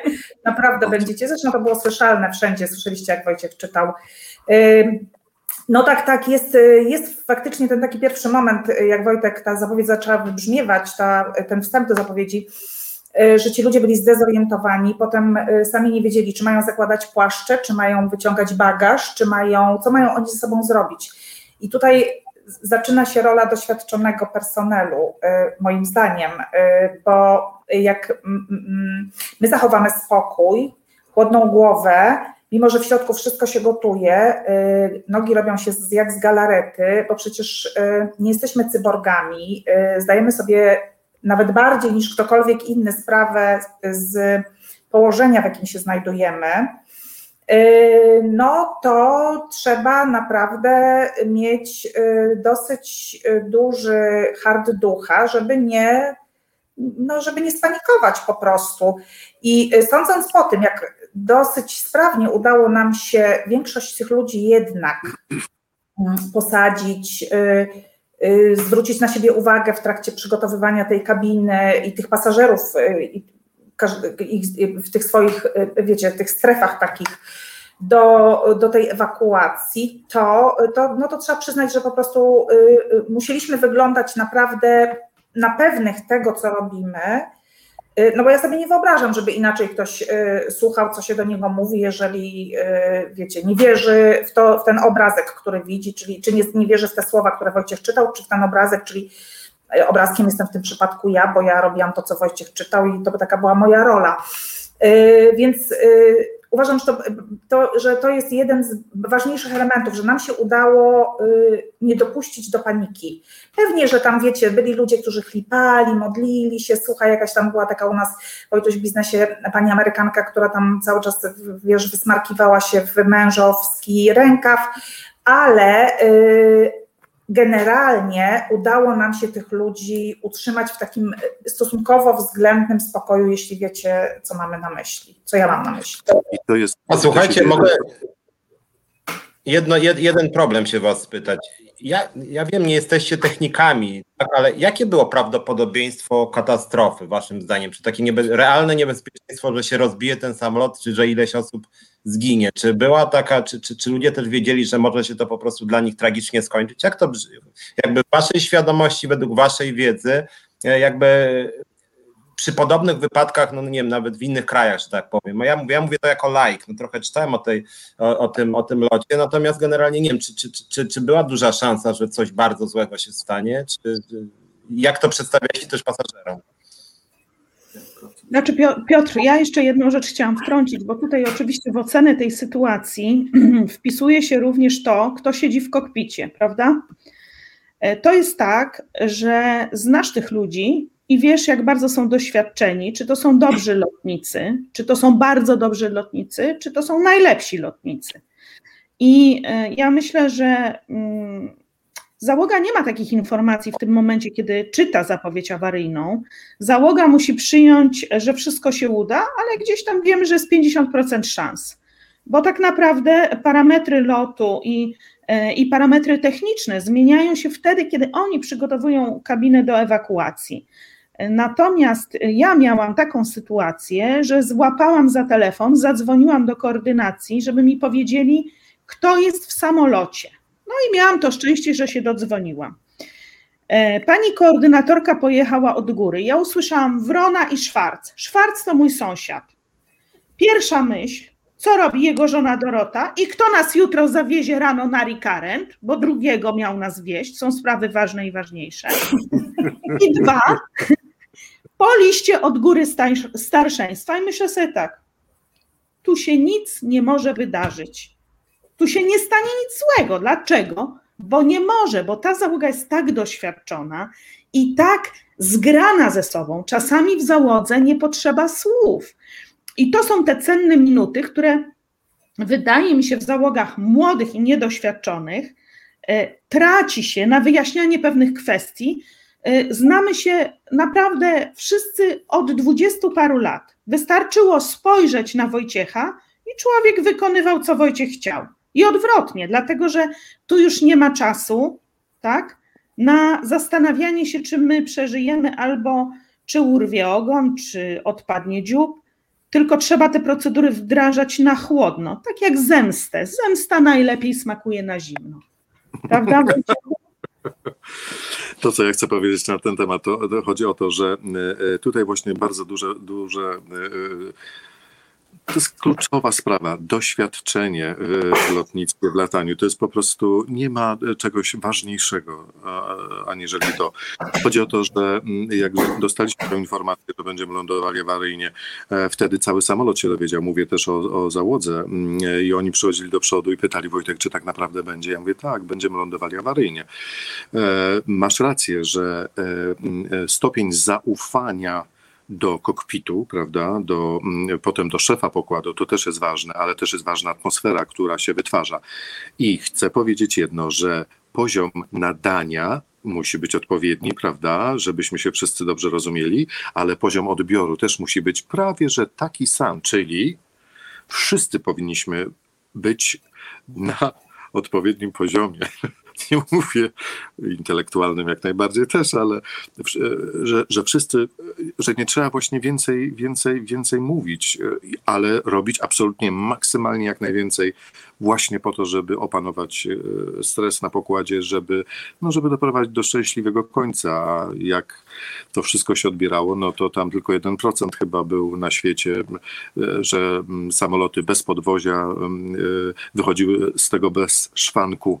Natomiast my byliśmy, nie wiem, drugim procentem, gdzie się nam udało. I to naprawdę trzeba jasno i wyraźnie powiedzieć, że nawet najdrobniejszy podmuch wiatru w, w ogon, on by już zmienił zupełnie bieg tego wszystkiego.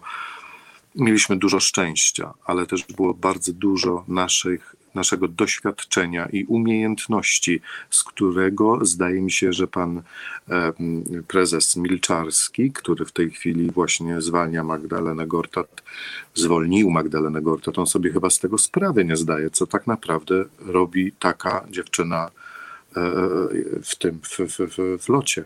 Jest to skarb, skarb którego trzeba absolutnie hołubić i pytać się, czy jeszcze życzy pracować i współpracować z polskimi liniami lotniczymi, bo ma takie, a nie inne doświadczenie. Tak samo tam jeszcze czwórka e, pracuje ludzi tych e, z z lądowania awaryjnego. E, trójka już się wykruszyła.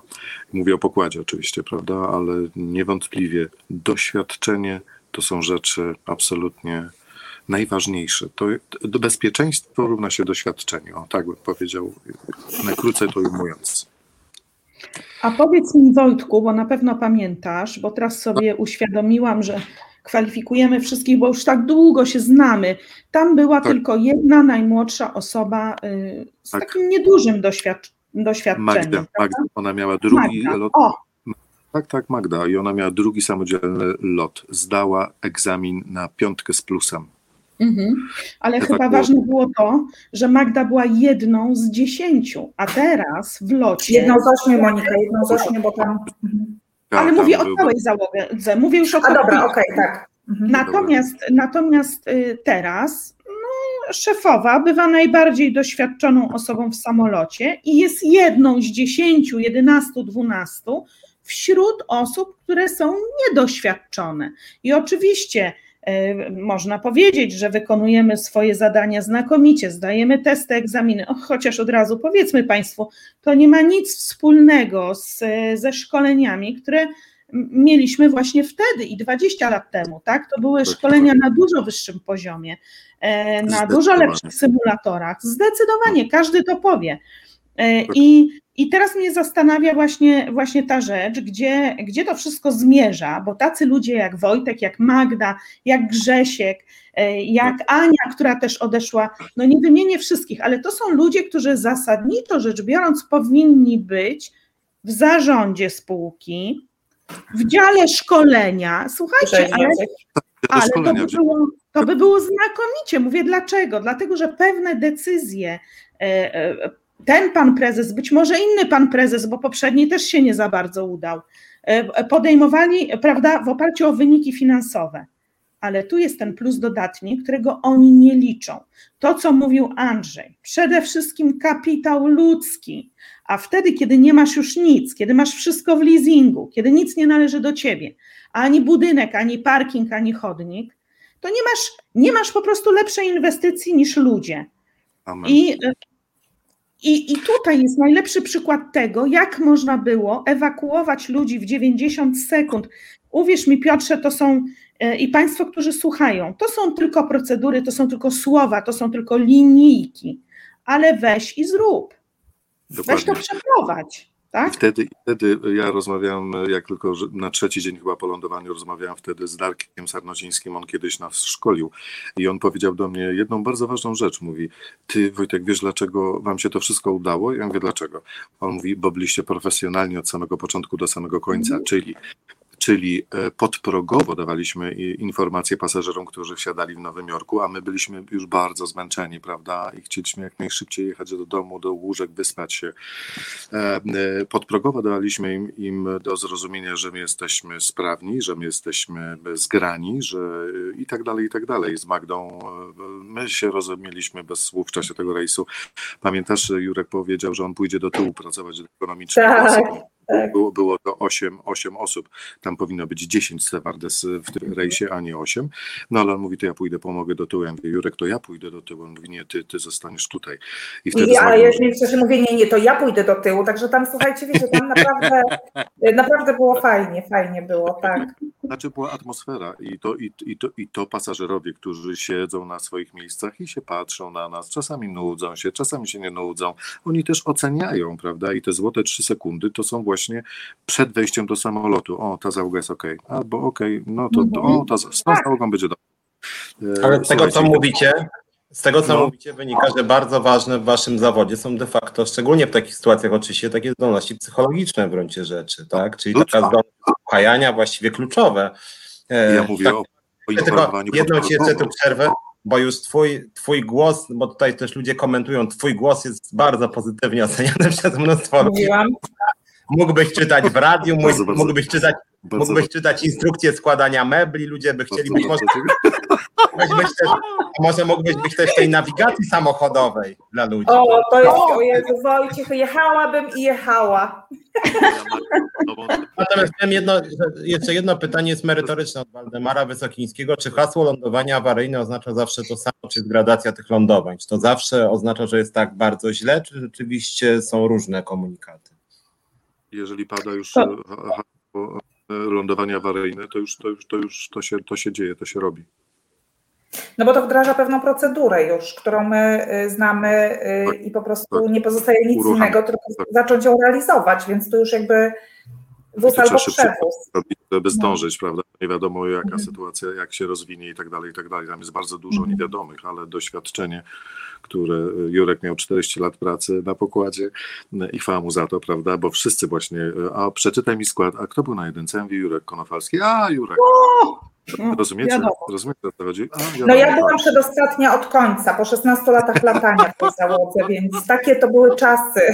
Młodzież. To, to wam chciałem powiedzieć, że właśnie te wszystkie rzeczy, które się udały w samolotach, to znaczy, wiecie, ja mówię o lądowaniu na Hudson, mówię o naszym lądowaniu i tak, tak dalej, Y, ta, ta, średnia wieku, y, ona mówi jasno i wyraźnie, bo na Hudson dziewczyny razem z kokpitem to była 53 lata, nasza średnia była 52 lata, więc wow. Y, policzcie sobie sami, o co tak naprawdę chodzi w lotnictwie, o co chodzi w szkoleniu, o co chodzi i tak dalej, czyli, czyli sprawa doświadczenia to jest absolutnie kluczowa sprawa. No i na to muszę tutaj odpowiedzieć taką, taką historyjkę małą, że wtedy, szuka, wtedy myśleliśmy z, o, bardziej o konsekwencjach tego, przykrych dla nas konsekwencjach, bo chciano różne rzeczy z nami zrobić. E, no i wtedy pani Danuta Cholecka, pamiętam w telewizji numer jeden, ale jeszcze wtedy była to normalna no, telewizja była polska, państwowa, e, właśnie zadała, zadała, zadała, tak, zadała e, Mikoszowi, prezesowi Polskich Linii Lotniczych LOT, panu Mikoszowi, zadała pytanie, mówi, panie prezesie, no tutaj było takie lądowanie, przecież to doświadczenie musi być naprawdę bardzo ważne w takiej instytucji jak Polskie Linie Lotnicze, a prezes Mikosz odpowiedział, że nie, nie, proszę panią, tendencje światowe są zupełnie inne. No i ja tak zacząłem słuchać, Cholecka też robiła na niego takie duże oczy, mówi, mówi ale proszę pana, to, to, to doświadczenie to jest najważniejsza rzecz. On oczywiście zaprzeczał. No i A w tle że... zdjęcie załogi, gdzie średnia wieku 52 lata. Tak, no i, i później odznaczenia i ordery tej samej załogi, która, która wszystkich dokładnie. wyewakuowała i, i skończyło się to tak, jak się skończyło, to fenomenalnie. Czasy, bardzo stresujące, dlatego że e, wtedy dzwoniono do nas non-stop. Mój telefon dzwonił pięć dni non-stop.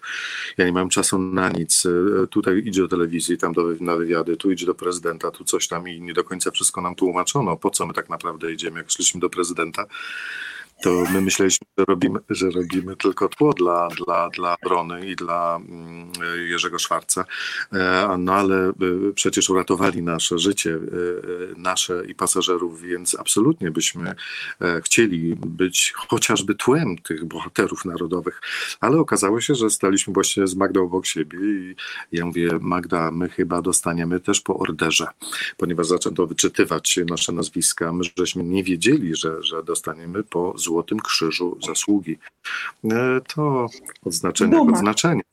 Duma, ale jest coś takiego z tego. Myślę, że bardziej wtedy prezydent pokazał, że on bierze załogę, ponieważ my wyrażaliśmy często nasze obawy żeby nik, nikomu się nic nie stało, przede wszystkim Wronie, kapitanowi Tadeuszowi Wronie i drugiemu, pierwszemu oficerowi, czyli Jerzemu Szwarcowi, Jurkowi Szwarcowi i nam też, prawda, bo szukano dziury w całym. Szukano dziury w całym i chcieli nas, no, chyba nie za fajnie potraktować. No ale to się stało tak inaczej, że właśnie prezydent, on nam wtedy, myślę, że mogę powiedzieć, że on nam wtedy pomógł wtedy ucichły te wszystkie jakieś tam złe, niedobre rzeczy. No, no ale tak było. Co, ktoś, ktoś was chciał jeszcze karać? No, ja, ja, głosy przeciwko ja Jurkowi. Przeciwko, przepraszam, Tadziowi. Były takie głosy, tak. Były, absolutnie były takie głosy. Poza tym nasz główny dyrektor, on czepiał się bardzo mocno Jurka Konofalskiego, e, mówi, no dlaczego ty czytałeś te zapowiedzi? Ja mówię, no bo Jurek mi to zlecił. Chyba może coś takiego zlecać, prawda? Tam, tam też były takie, wiecie, tarcia. Wręcz teraz właśnie nagrywając e, ostatni film e, z lądowania awaryjnego, ponieważ e, postanowiono jednak wykorzystać naszą wiedzę, mm, aczkolwiek nie jestem pewien, czy tak do końca będzie, czy oni rzeczywiście to zrealizują. Nagraliśmy film, który taki instruktażowy dla ludzi, którzy będą przychodzili do pracy do lotu, w locie na nasze na stanowisko stewarda bądź stewardesy, żeby wiedzieli, z czym to się je tak naprawdę, ponieważ no, uważam, że Y, y, Magdalena, y, wszyscy ci, którzy brali w tym udział, są bardzo cennym, cennym źródłem informacji na ten temat, prawda? Co to znaczy 30 second review, co to znaczy i tak dalej. Wszystko jest wytłumaczone w tym filmie. No i mm, chodzi o to, że Y, ja leciałem na przykład y, pół roku po, po lądowaniu, leciałem z Holenderkami z KLM-u i one, jak się dowiedziały, kim ja jestem, to po prostu za nie mówiły i one, one mówią, ty wiesz co, ale my się już na tym uczymy od pół roku na waszym lądowaniu. A w naszej firmie nikt nie był tym zainteresowany. Magda, nie wiem, czy pamiętasz y, takie rzeczy, że, że wręcz odwrotnie, wręcz nie pozwalano nam rozwijać skrzydeł, bo powiedziałaś, że my powinniśmy stanowić jakiś trzon tak. działu szkolenia. Jak najbardziej Oczywiście. tak. Uważam, że, że, że takie doświadczenie to rzadko kto może mieć na świecie, bo rzadko kto przeżywa sytuację awaryjne. Ten warunek trzeba spełnić w tym przypadku, tak, żeby przeżyć tak. lądowanie awaryjne. My, my, my, potem, my potem startowaliśmy na szefów, prawda, w linii lotniczej LOT i wtedy pamiętam, no nie będę rzucał nazwiskami, a chociaż nie, nie będę tego a robił. dlaczego nie będziesz? Nie podpuszczaj go, Monika. Bo nas wtedy odrzucono po lądowaniu tak. awaryjnym. Wszyscy byli pewni, że my będziemy, że my zaawansujemy. Bo cóż więcej jako pracownicy możemy pokazać linii lotniczej? W jaki sposób możemy pokazać... Udowodnić swoją przydatność. Dokładnie. W jaki jeszcze inny sposób? Ja miałam bardzo dużo przypadków na, na, na, na pokładzie samolotu. Dziewczyny się śmiały ze mnie, że tylko jeszcze porodu nie odbierałem. E, no ale rzeczywiście doświadczenie, to doświadczenie właśnie decyduje naprawdę o wielu rzeczach. Jeżeli ktoś tego nie rozumie, pan Mikosz tego nie zrozumiał, ponieważ on powiedział pani Choleckiej, że że doświadczenie się nie liczy w tym, w tym zawodzie. Pan Milczarski, zwalniając Magdalenę Gortat, e, prawda, wzorową stewardessę, e, też zdaje się tego nie rozumie. No a tutaj e, szkolenie, o którym ty, Monika, mówiłaś, kiedyś leciałem do Krakowa, byłem na jedynce, no i na briefingu, ponieważ nie znałem tych osób, powiedziałem, że wiecie, jak się uzbraja i rozbraja drzwi. Młoda stewardessa powiedziała do mnie, spoko. Ja wiem, że trzeba umieć tak spoko, ja wiem. W tym sensie takim, że nie martw się, ja wszystko wiem. Ja mówię, okej, okay, dobra, no to tam wiecie, że najpierw idzie pasek, potem, bo to było 737, najpierw pasek, potem, potem e, pałąk, a odwrotnie, najpierw, e, najpierw pałąk, a potem pasek przy otwarciu. Tak, tak, spoko, no okej. Okay. No i kapitan Śnieg wtedy był kapitanem na 737 ja mówię, Andrzej, e, e, bardzo rzadko latam na tej pozycji, więc e, tutaj na 737, na innych samolotach latam, także jeżeli popełnię jakikolwiek błąd, proszę o, o wybacz mi. On mówi, Wojtek, daj spokój.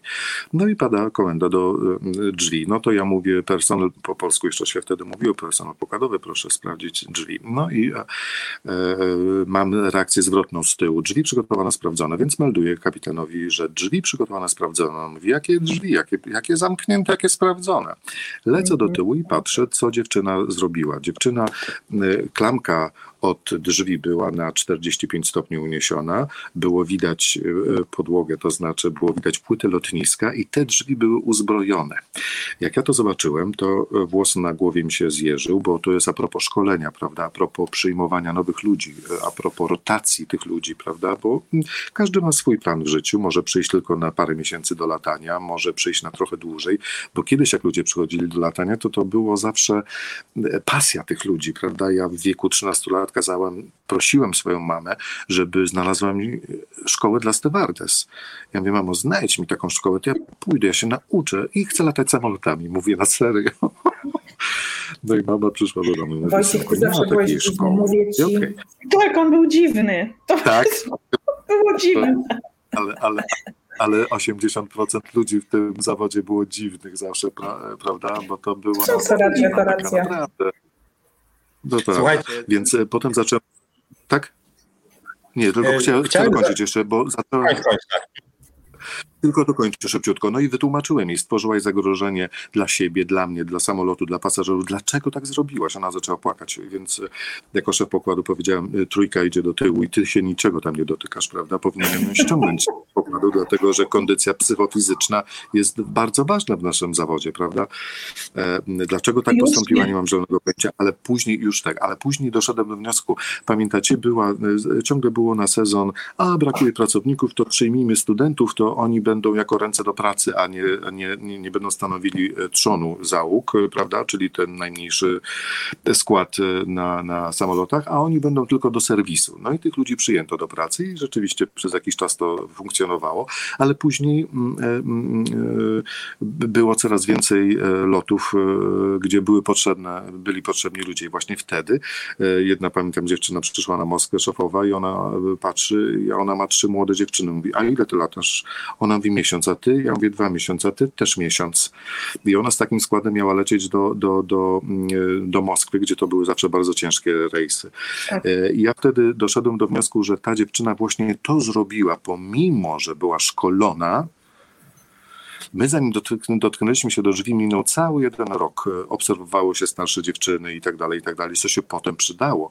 Dlatego, że jednego roku wyrzucono 11 trapów.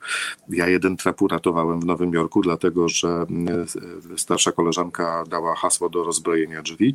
Ja swoje rozbroiłem, a tam już pukali w okienko z przodu i mm, zacząłem strasznie mocno krzyczeć. Chyba przesadziłem, bo pasażerowie stanęli klasy biznes jak e, dęba, ale w ten sposób uratowałem drzwi, że można było zapakować z powrotem full samolot i wrócić do Warszawy. Krzyczałem, nie, nie rób tego, rozbrój drzwi. No ona powiedziała tak, dzięki. Potem żeśmy na ten temat sobie porozmawiali, wyjaśnili rzeczy wiele. Właśnie i wtedy ta młodzi, młodzi ludzie, którzy przychodzili do nas, oni potem stawali się jak gdyby e, członkami takimi stałymi załóg, prawda? Że oni byli odpowiedzialni za klasę ekonomiczną, oni byli za, e, odpowiedzialni za uzbrajanie, rozbrajanie drzwi i tak dalej, gdzie tak naprawdę nie byli odpowiednio przeszkoleni i przygotowani do takich rzeczy. No, a trzeba było sobie z tym poradzić. Człowiek sobie z tym poradził, ale, ale no, jakim kosztem? Tak. Pozwólcie, że kilka chciałem głosów naszych widzów, co y, mówią i później chciałem, ja wiem, że bolesny temat, ale chciałem jednak też chwilę porozmawiać o twoim Magda zwolnieniu, które też bulwersuje dużą część Natomiast tak. to, co, to, co, to, co nasi tutaj widzowie czyta, e, piszą, moim zdaniem doświadczenie jest bardzo ważne w chyba wszystkich zawodach. Szkoda, że w naszym kraju tak rzadko ceni się doświadczonych ludzi, gdyż mniej doświadczony człowiek jest tańszy. Tak na marginesie nie zawsze jest tańszy. E, później jest oczywiście, że pan Wojciech na lektora, to już takich głosów było bardzo e, dużo. E, tutaj drażliwy trochę temat, czy państwa ekipa lądowałaby w Smoleńsku w warunkach nam znanych, czy byście się na to zgodzili, to chyba nie wy podejmowalibyście taką decyzję, może się tu chyba jest to wygodne, to jest kwestia kapitana, tak naprawdę nie tylko kapitana, to jest też kwestia, kto w ogóle zezwolił na to, bo tutaj jest odpowiedź na to dowódca i personel odpowiednio doświadczony, nawet by nie wystartował bez lotniska zapasowego i prognozy od zaufanego źródła, no ale to pytanie się e, pojawiło i była też dyskusja też o tej sytuacji awaryjnej. Ja to rozumiem tak, że sytuacja awaryjna to jest sensie taka procedura, to znaczy standardowa, którą wy odczytujecie w różnych sytuacjach, więc bo tutaj były wątpliwości, że są sytuacje, gdzie, gdzie prawdopodobieństwo przeżycia jest 5% albo 95%, ale rozumiem, że jak jest awaria, to jest uruchamiana pewna procedura. Pan Waldek zadaje luźne pytanie, czy pasażer jak dobrze udaje, to może naciągnąć was na ile drinków. To chyba wy wyczuwacie takich pasażerów, zresztą też to się chyba nie naciąga no nie ma takich możliwości. E, no więc to takie, takie głosy, ten ostatni może trochę żarcikowy, żeby przejść też do, do tej sprawy bolesnej, w sumie chyba najbardziej związanej z tobą Magda. E, ja, ja z boku się trochę przyglądam lotowi, ale sam mam dużo emocji, bo wiele też z szeroko rozumianymi wami przeżyłem, począwszy od tego, co się z Moniką też działo w czasie strajku. Teraz te zwolnienia mają jakiś charakter e, kuriozalny, tak jak ja na to patrzę troszeczkę z boku, bo dociera Monika im bezpośrednio, jak Agnieszka Szylongowska przekazuje, to ja tego kompletnie nie rozumiem.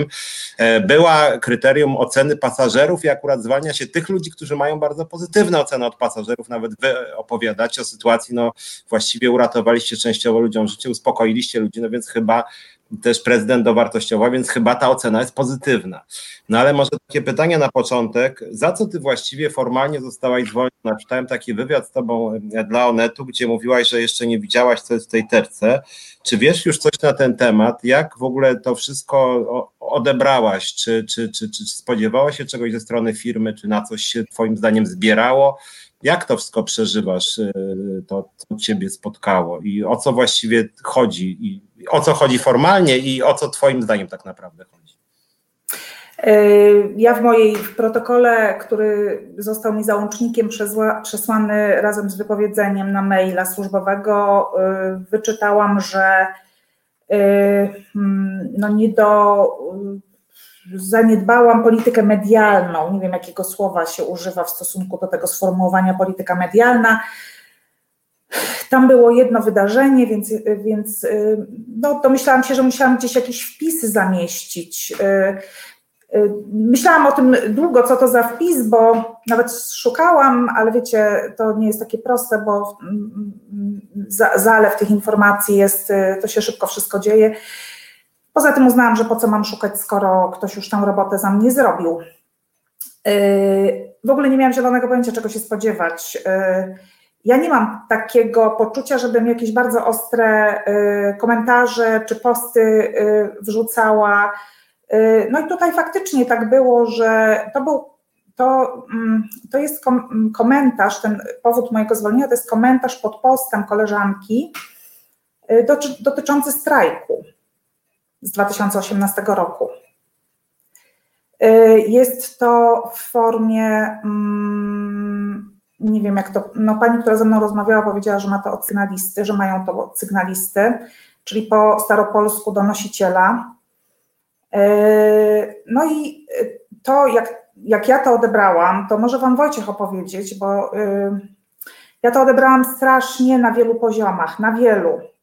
Na poziomie koleżeńskim, bo człowiek sobie zdaje z taką całą mocą sprawę z tego, że są wśród nas ludzie, którzy po prostu robią takie rzeczy.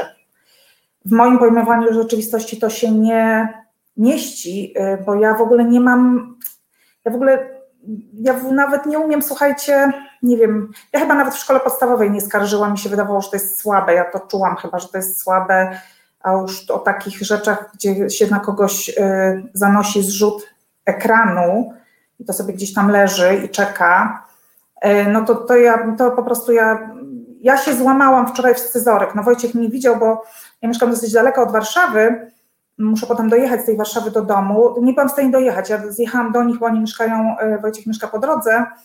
I ja po prostu tam u nich, no Wojciech, no powiedz, co ja u was robiłam. No smarkałam, płakałam. Ja byłam jak ogłuszona.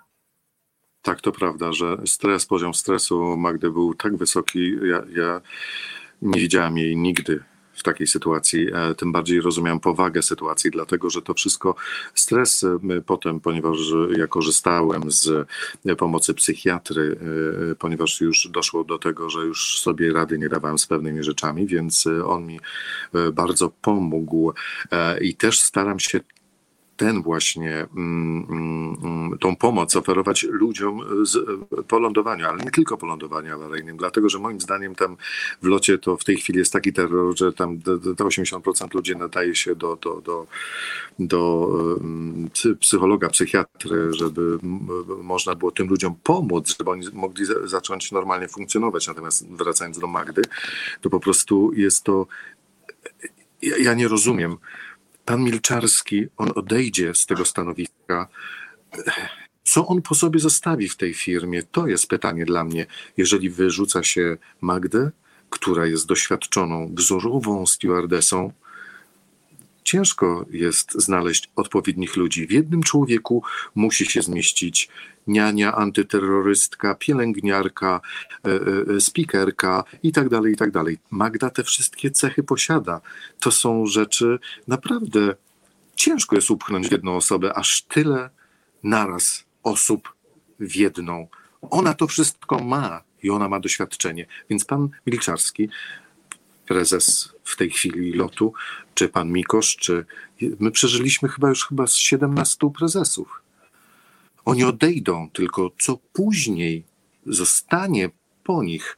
Właśnie tutaj wcześniej Andrzej e, Talewicz powiedział, powiedział, żeby wszystko trzeba robić, żeby nie zepsuć firmy. Ludzie pracują latami na dobro tej firmy. Tymi rękoma to zostaje wypracowane. Prawda, Magda? Prawda, Monika? Prawda, prawda, prawda. No więc ja wczoraj zostałam złamana. Z, z, Dokładnie. I to tak jak mówię, na wielu poziomach. Na poziomie koleżeńskim, jako pracownik zostałam e, złamana, bo muszę Wam powiedzieć, że nie pozwolono mi zrobić zdjęcia tego e, mm, donosu, tego zrzutu ekranu, bądźmy precyzyjni.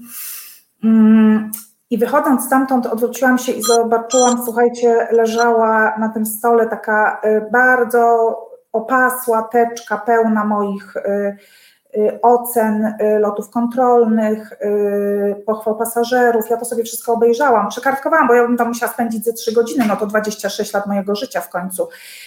Mm, y, I ona szpuchnie po prostu w szwach. Y, wiecie, te y, komentarze instruktorów, żeby mnie przesuwać na wyższe pozycje, że poziom bardzo dobry, a najczęściej wybitny.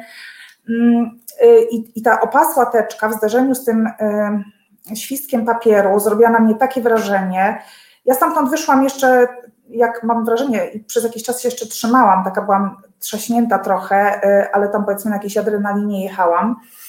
E, ale jak wróciłam do domu, to już było słabo. To znaczy, musiałam po drodze stanąć Wojciecha, żeby, żeby, żeby się wyzerować, bo nie byłam w stanie jechać samochodem, choć wcale nie myślałam, że mnie to tak dotknie, szczerze powiedziawszy.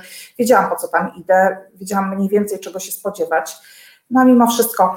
Mm, więc y, no, takie są moje losy. Jako już byłem stres się kumuluje i to jest, to jest twoje wczorajsze załamanie nerwowe, to jest efekt wieloletniej pracy różnych prezesów, którzy do nas e, e, e naprawdę tak nie wolno postępować z ludźmi. Słuchajcie, ludziom tutaj w, w locie w tej chwili będzie się proponowało na przykład trzymiesięczną odprawę. Skandal. Jeżeli SAS zwalnia 2000, czy ile tam ludzi oni zwalniali, chyba 2000, to dali tym ludziom, czy 200 osób, już nie pamiętam ile, to dali tym ludziom na dwa lata odprawy, po to, żeby żeby nie umarli z głodu, prawda? W tej chwili stewardesa z twoim stażem, na przykład Magda, Magda, właśnie tam była też mowa o zarobkach, e, e, to e, do mnie dziewczyny dzwonią jeszcze z lotu i one mówią, że one dostają w tej chwili na rękę 1610 zł. 1610 zł. Ja nie mam zielonego pojęcia, o co chodzi w tym wszystkim, prawda? Pan prezes razem z szóstym piętrem, ja rozumiem, tak jak wczoraj powiedziałeś w wywiadzie, my, stewardesy nie są świętymi krowami. Jest kryzys, dostał prawie 3 miliardy ten pan zapomogi, że tak powiem, z Polski. E, z polskiego rządu, to, jest, to są właśnie pieniądze między innymi na to, że w ciężkich sytuacjach pozwólmy ludziom funkcjonować, pozwólmy ludziom żyć, bo wykonują taką, a nie inną pracę, pracę absolutnie arcyważną, jeżeli chodzi oczywiście o bezpieczeństwo e, pasażerów w samolocie. No i tutaj jest takie posunięcie, którego ja przyznam się szczerze, no naprawdę nie rozumiem z której strony bym to nie rozważał, to ja nie rozumiem, dlaczego Magda Gortat została zwolniona. Nie rozumiem tego. Czy ja ze swojej strony też dodam może, że byliśmy z Moniką na Komisji Infrastruktury, no i wynikało z tej komisji, że pan prezes publicznie kłamał dlatego że wprost było powiedziane, że nie będzie zwolnień z powodów związanych ze strajkiem, że okres strajku jest wyłączony, więc już nie tylko, nie tylko udział w strajku, ale jeszcze komentowanie odnośnie strajku, no to się wydaje, że pan prezes swoim słowem publicznie, to jest dostępne w sieci, jak państwo nie wiedzą, jest strona Sejmu, tam są komisje, Komisja Infrastruktury, to też e, umieścić na stronie Resetu Obywatelskiego i Związkowej Alternatywy, gdzie pan prezes wprost mówi, że to nie będzie brane pod uwagę, a jeżeli dotychczas było, to on osobiście się zajmie, osobiście się zajmie tym, żeby nie było to brane pod uwagę, więc jeżeli w przypadku Magdy na dodatek jeszcze napisany jakiś komentarz, że ona tam, nie popiera akcję strajkową, czy żebyśmy razem byli w czasie tego strajku. I to jest przyczyna strajku, już tak pomijam, że był tutaj tydzień temu prawnik Piotr Bocianowski, skądinąd wam pewnie wszystkim jakoś tam znany i on mówił, że z perspektywy pracy, prawa pracy też nie można karać za coś, co było na przykład trzy lata temu, no bo to wtedy pracodawca ewentualnie mógł powiedzieć, tu mi się pani nie podoba, bo to jest, nie wiem, sprzeczne z, z zasadami naszej współpracy, a kiedy pracodawca przypomina sobie o czynnościach wykonanych kilka lat wcześniej i jeszcze jest to podstawa zwolnienia w momencie, kiedy mnóstwo pochwał i wręcz ratowanie ludziom życia to nie jest argument za, no to dziwne są te wartości. Krótko mówiąc, lepsza stewardesa to jest taka, która nic nie pisze na Facebooku, e, ale nie jest zbyt profesjonalna, nie ma żadnego doświadczenia, nawet może być nieudolna, tak? Jest lepsza tak, od tej, która tak. bliską, ale na fejsie czasem napisze, wiecie co, to fajna była ta akcja strajkowa. Słuchajcie, ja mam wrażenie, że my rozmawiamy o znowu kolejnym prezesie ale słabym człowieku, tak? To słabi ludzie lubią się podpierać słabymi ludźmi, muszą mieć tło y, po prostu przeciętne, bo tacy przeciętni są. I y, to doświadczenie, które jest ważne w lotnictwie, y, powinno również być jego przewodnią taką rolą, polityką. On powinien dbać o to, żeby, żeby zatrzymywać ludzi w firmie, w spółce i wykorzystać ten czas. Przecież e, absolutnie nie jest to ta moja wypowiedź skierowana do ludzi, którzy są na B2B, ale e, jest ich bardzo dużo, ponad tysiąc osób. Teraz zobaczcie, co się dzieje. W składzie załogi są sami młodzi pracownicy. Po dwóch latach awansują na stanowisko szefa, szefowej, ja nie przeczę, że oni mają wiadomości. Oni wiadomości mają, ale nie mają doświadczenia. To jest dokładnie tak jak z piętnastolatką, która urodzi dziecko, ale go nie wychowa. I, I nie ma w ogóle o czym mówić. E, dzisiaj przeczytałam taki artykuł o tym, że JetBlue, zazdrościmy e, prezesa tej firmie, wdraża program e, długoterminowej strategii linii lotniczej, która będzie opierała się na doświadczeniu pracowników czyli będzie rotował pracowników po stanowiskach i odcina się od naborów zewnętrznych. Mówi, że najważniejsze dobro to pracownik, który ileś lat w linii przepracował, którego można wykorzystać nie tylko dlatego, że już tutaj z nami jest, tylko on chce wykorzystywać ich pomysły, ich doświadczenie. My Cię, Piotrze, zapewniamy, bo może nie każdy sobie z tego zdaje sprawę, że z dołu widać lepiej i szerzej i żaden e, członek zarządu, ani nawet dyrektor, e, szkoda, że tego z nami nie konsultuje, e, nie wie, jak wygląda życie na pokładzie, praca na pokładzie, nie zna pasażerów, nie wie, czego oni oczekują. Mamy tutaj kilka przykładów z ostatniego sezonu, jakieś beznadziejne, badziewiaste, różowe flamingi pojawiły się w sprzedaży. Mało tego, mamy SARS-CoV, mamy maski na pokładzie, Dział produktu wysyła do pracowników informacje, hulaj dusza piekła nie ma, będziemy jeść, będziemy pić, będziemy tańczyć. I ja już mam dwa e, raporty z ostatnich lotów e, do Cancun, gdzie tam się po prostu działo, czyli w jakim kierunku idzie ta linia lotnicza, co ten pan prezes chce zrobić, bo ja mam wrażenie, że on nie odróżnia linii lotniczej od linii low costowej i idziemy teraz w kierunku low costów. Dlaczego? Bo w locie są specjaliści, którzy przyszli z Ryanaira, z Visa i oby oni byli specjalistami tam. Nie, oni stamtąd wyszli jako zupełnie e, przeciętni ludzie z bagażem złych emocji, złych doświadczeń. Nikt tam za nimi podejrzewam nie tęskni. Natomiast a propos jeszcze wrócę na chwilę do procedur, e, o której Wojciech wspomniał, bo mi się od razu zapaliła lampka. Pamiętasz, Wojtuś, mówiłeś procedura 30 second review. To jest taka procedura, że my was pasażerowie nie chcemy, nie zawracajcie nam głowy, my się musimy skupić. Jaki jest typ samolotu? Nie przychodzimy po drinki, bo my już lądujemy. I co teraz? Jest minuta do przyziemienia, a my się zastanawiamy, co z nami będzie, jak będzie, w razie czego, jaką komendę, gdzie jest wyjście awaryjne najbliższe. Rachuję to wszystko w głowie, wiem, ilu jest pasażerów, wiem, czy jest ktoś, komu trzeba będzie szczególnie pomóc, bo jest niepełnosprawny albo z maleńkim dzieckiem. A pani dyrektor na ostatnim spotkaniu online nazywa tę procedurę, uwaga, silent review 60 second review. To ja się pytam, co to są za kadry? Panie Milczarski, to jest wstyd. Kogo pan zatrudnia za pieniądze powyżej 20 tysięcy? To są ludzie, którzy naszym załogom nie dorastają do pięt. I dlatego ja uważam, że mając tak dobry materiał genetyczny, firmowy, czyjś e, kogoś, kto tę firmę stworzył, zbudował, e, wyskakał na symulatorach, wypływał, czyli to wszystko, czego nie ma. Przede wszystkim rozumie tą firmę. Rozumie firmę, bo już firmę rozumiemy, lot rozumiemy, ale już tego, e, tego składu, słuchajcie, z, z nowej firmy, z Lot Polish Airlines, tego, tego zarządu, te, tego, tej fatalnej polityki społecznej, tego braku polityki personalnej w spółce. Ja w ogóle nie rozumiem. Ja nie rozumiem, jak osoba, która nagrywała związkowców po strajku, raptem awansowała na dyrektora HR-u i ona jest chwalona na Komisji Infrastruktury. Panie Milczarski, to jest wstyd. Pan się powinien wstydzić. Pan flagowo przedstawia kogoś, kto się zachowuje jak donosiciel w PRL-u. I tak będą pana pisali, bo jak nas widzą, tak nas piszą, i pan odejdzie, ale wraz z panem lot wszedł w kartę, czarne karty historii. Tutaj już nie zostanie nic, bo pan pretenduje do tego, żeby zamienić się w trochę gorszego Ryanaira, czy w trochę, w trochę gorszego Wiza, tylko oni przynajmniej mają porządne mundury, nie muszą sobie tych mundurów kupować, mają porządne samoloty, a pan próbuje się dopasować, bo pan nie ma żadnej koncepcji.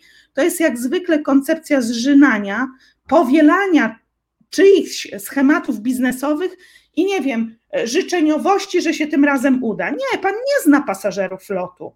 Pasażerowie lotu to, to jest inny gatunek człowieka. On przede wszystkim stawia na bezpieczeństwo. Ja rozumiem, że drinki, że bezpłatny serwis. To jest oczywiście bardzo miłe, ale pamiętajmy, co to jest. To jest przyjemność, która ma nam wyciągnąć pieniądze z kieszeni, bo niektóre drinki są płatne w niektórych klasach i mamy mieć poczucie, a tam lecę sobie samolotem, pyknę sobie drineczka, kupię ile on by nie kosztował. Natomiast produkt jako taki, który pan próbuje wcisnąć i, i sprzedawać ludziom, no to albo będzie poniżej kosztów, to, to, to co się działo w to lato, tak, czyli bilety po, tysiąc, po 190 zł w obie strony. Nasz podróżnik Kaczmar był, więc wie, i skorzystał z trzech takich biletów, nie mając żadnych oczekiwań w stosunku do firmy, ale i owszem, będąc, będąc zwalnianym pracownikiem, sprawdzał skład załogi. Skąd my to znamy? Chcemy być bezpieczni Słuchajcie, na musimy, musimy kończyć. Ja tylko powiem na koniec, że właśnie dostałem informację, że linie lotnicze NTR poszukują kandydatów na stanowisko stewardess i stewarda więc już się zaczyna e, rotacja i no jeżeli lot się nie obudzi, to po prostu pracowników straci, no bo oni w ramach tego, że z czegoś trzeba żyć, będą przechodzić po prostu do innych linii lotniczych, a życzyłbym jednak sobie, żeby tacy pracownicy i pracownice jak Magdalena Gortat byli u narodowego przewoźnika, naszego największego, dumnie nazywanym właśnie narodowym. Więc bardzo Wam za, za przyjście do programu. No, życzę nam wszystkim i Magdzie w szczególności, żeby ten koszmar cały się skończył i żeby została przeproszona za to, co miało miejsce i przywrócona na znacznie lepszych warunkach niż to ostatnio miało miejsce, bo niedługo loty ruszą i niewątpliwie pracowników etatowych potrzeba więcej, a nie mniej. O czym pan Brez Michalski wie, więc ja nie wiem dokładnie, w co on pogrywa tak naprawdę. Apelujemy, żeby polskie linie lotnicze zmieniły swoją politykę i polski rząd również ją zmienił. A wam bardzo, bardzo dziękuję. Dziękujemy. Dziękujemy. Dziękujemy. I do zobaczenia. No. I do, do zobaczenia. zobaczenia. Dziękujemy. Reset Obywatelski. Podobał Ci się ten program? Reset to medium obywatelskie, którego jedynymi sponsorami jesteście Wy, odbiorczynie i odbiorcy. Wesprzyj nas na zrzutka.pl i pomóż budować niezależne medium.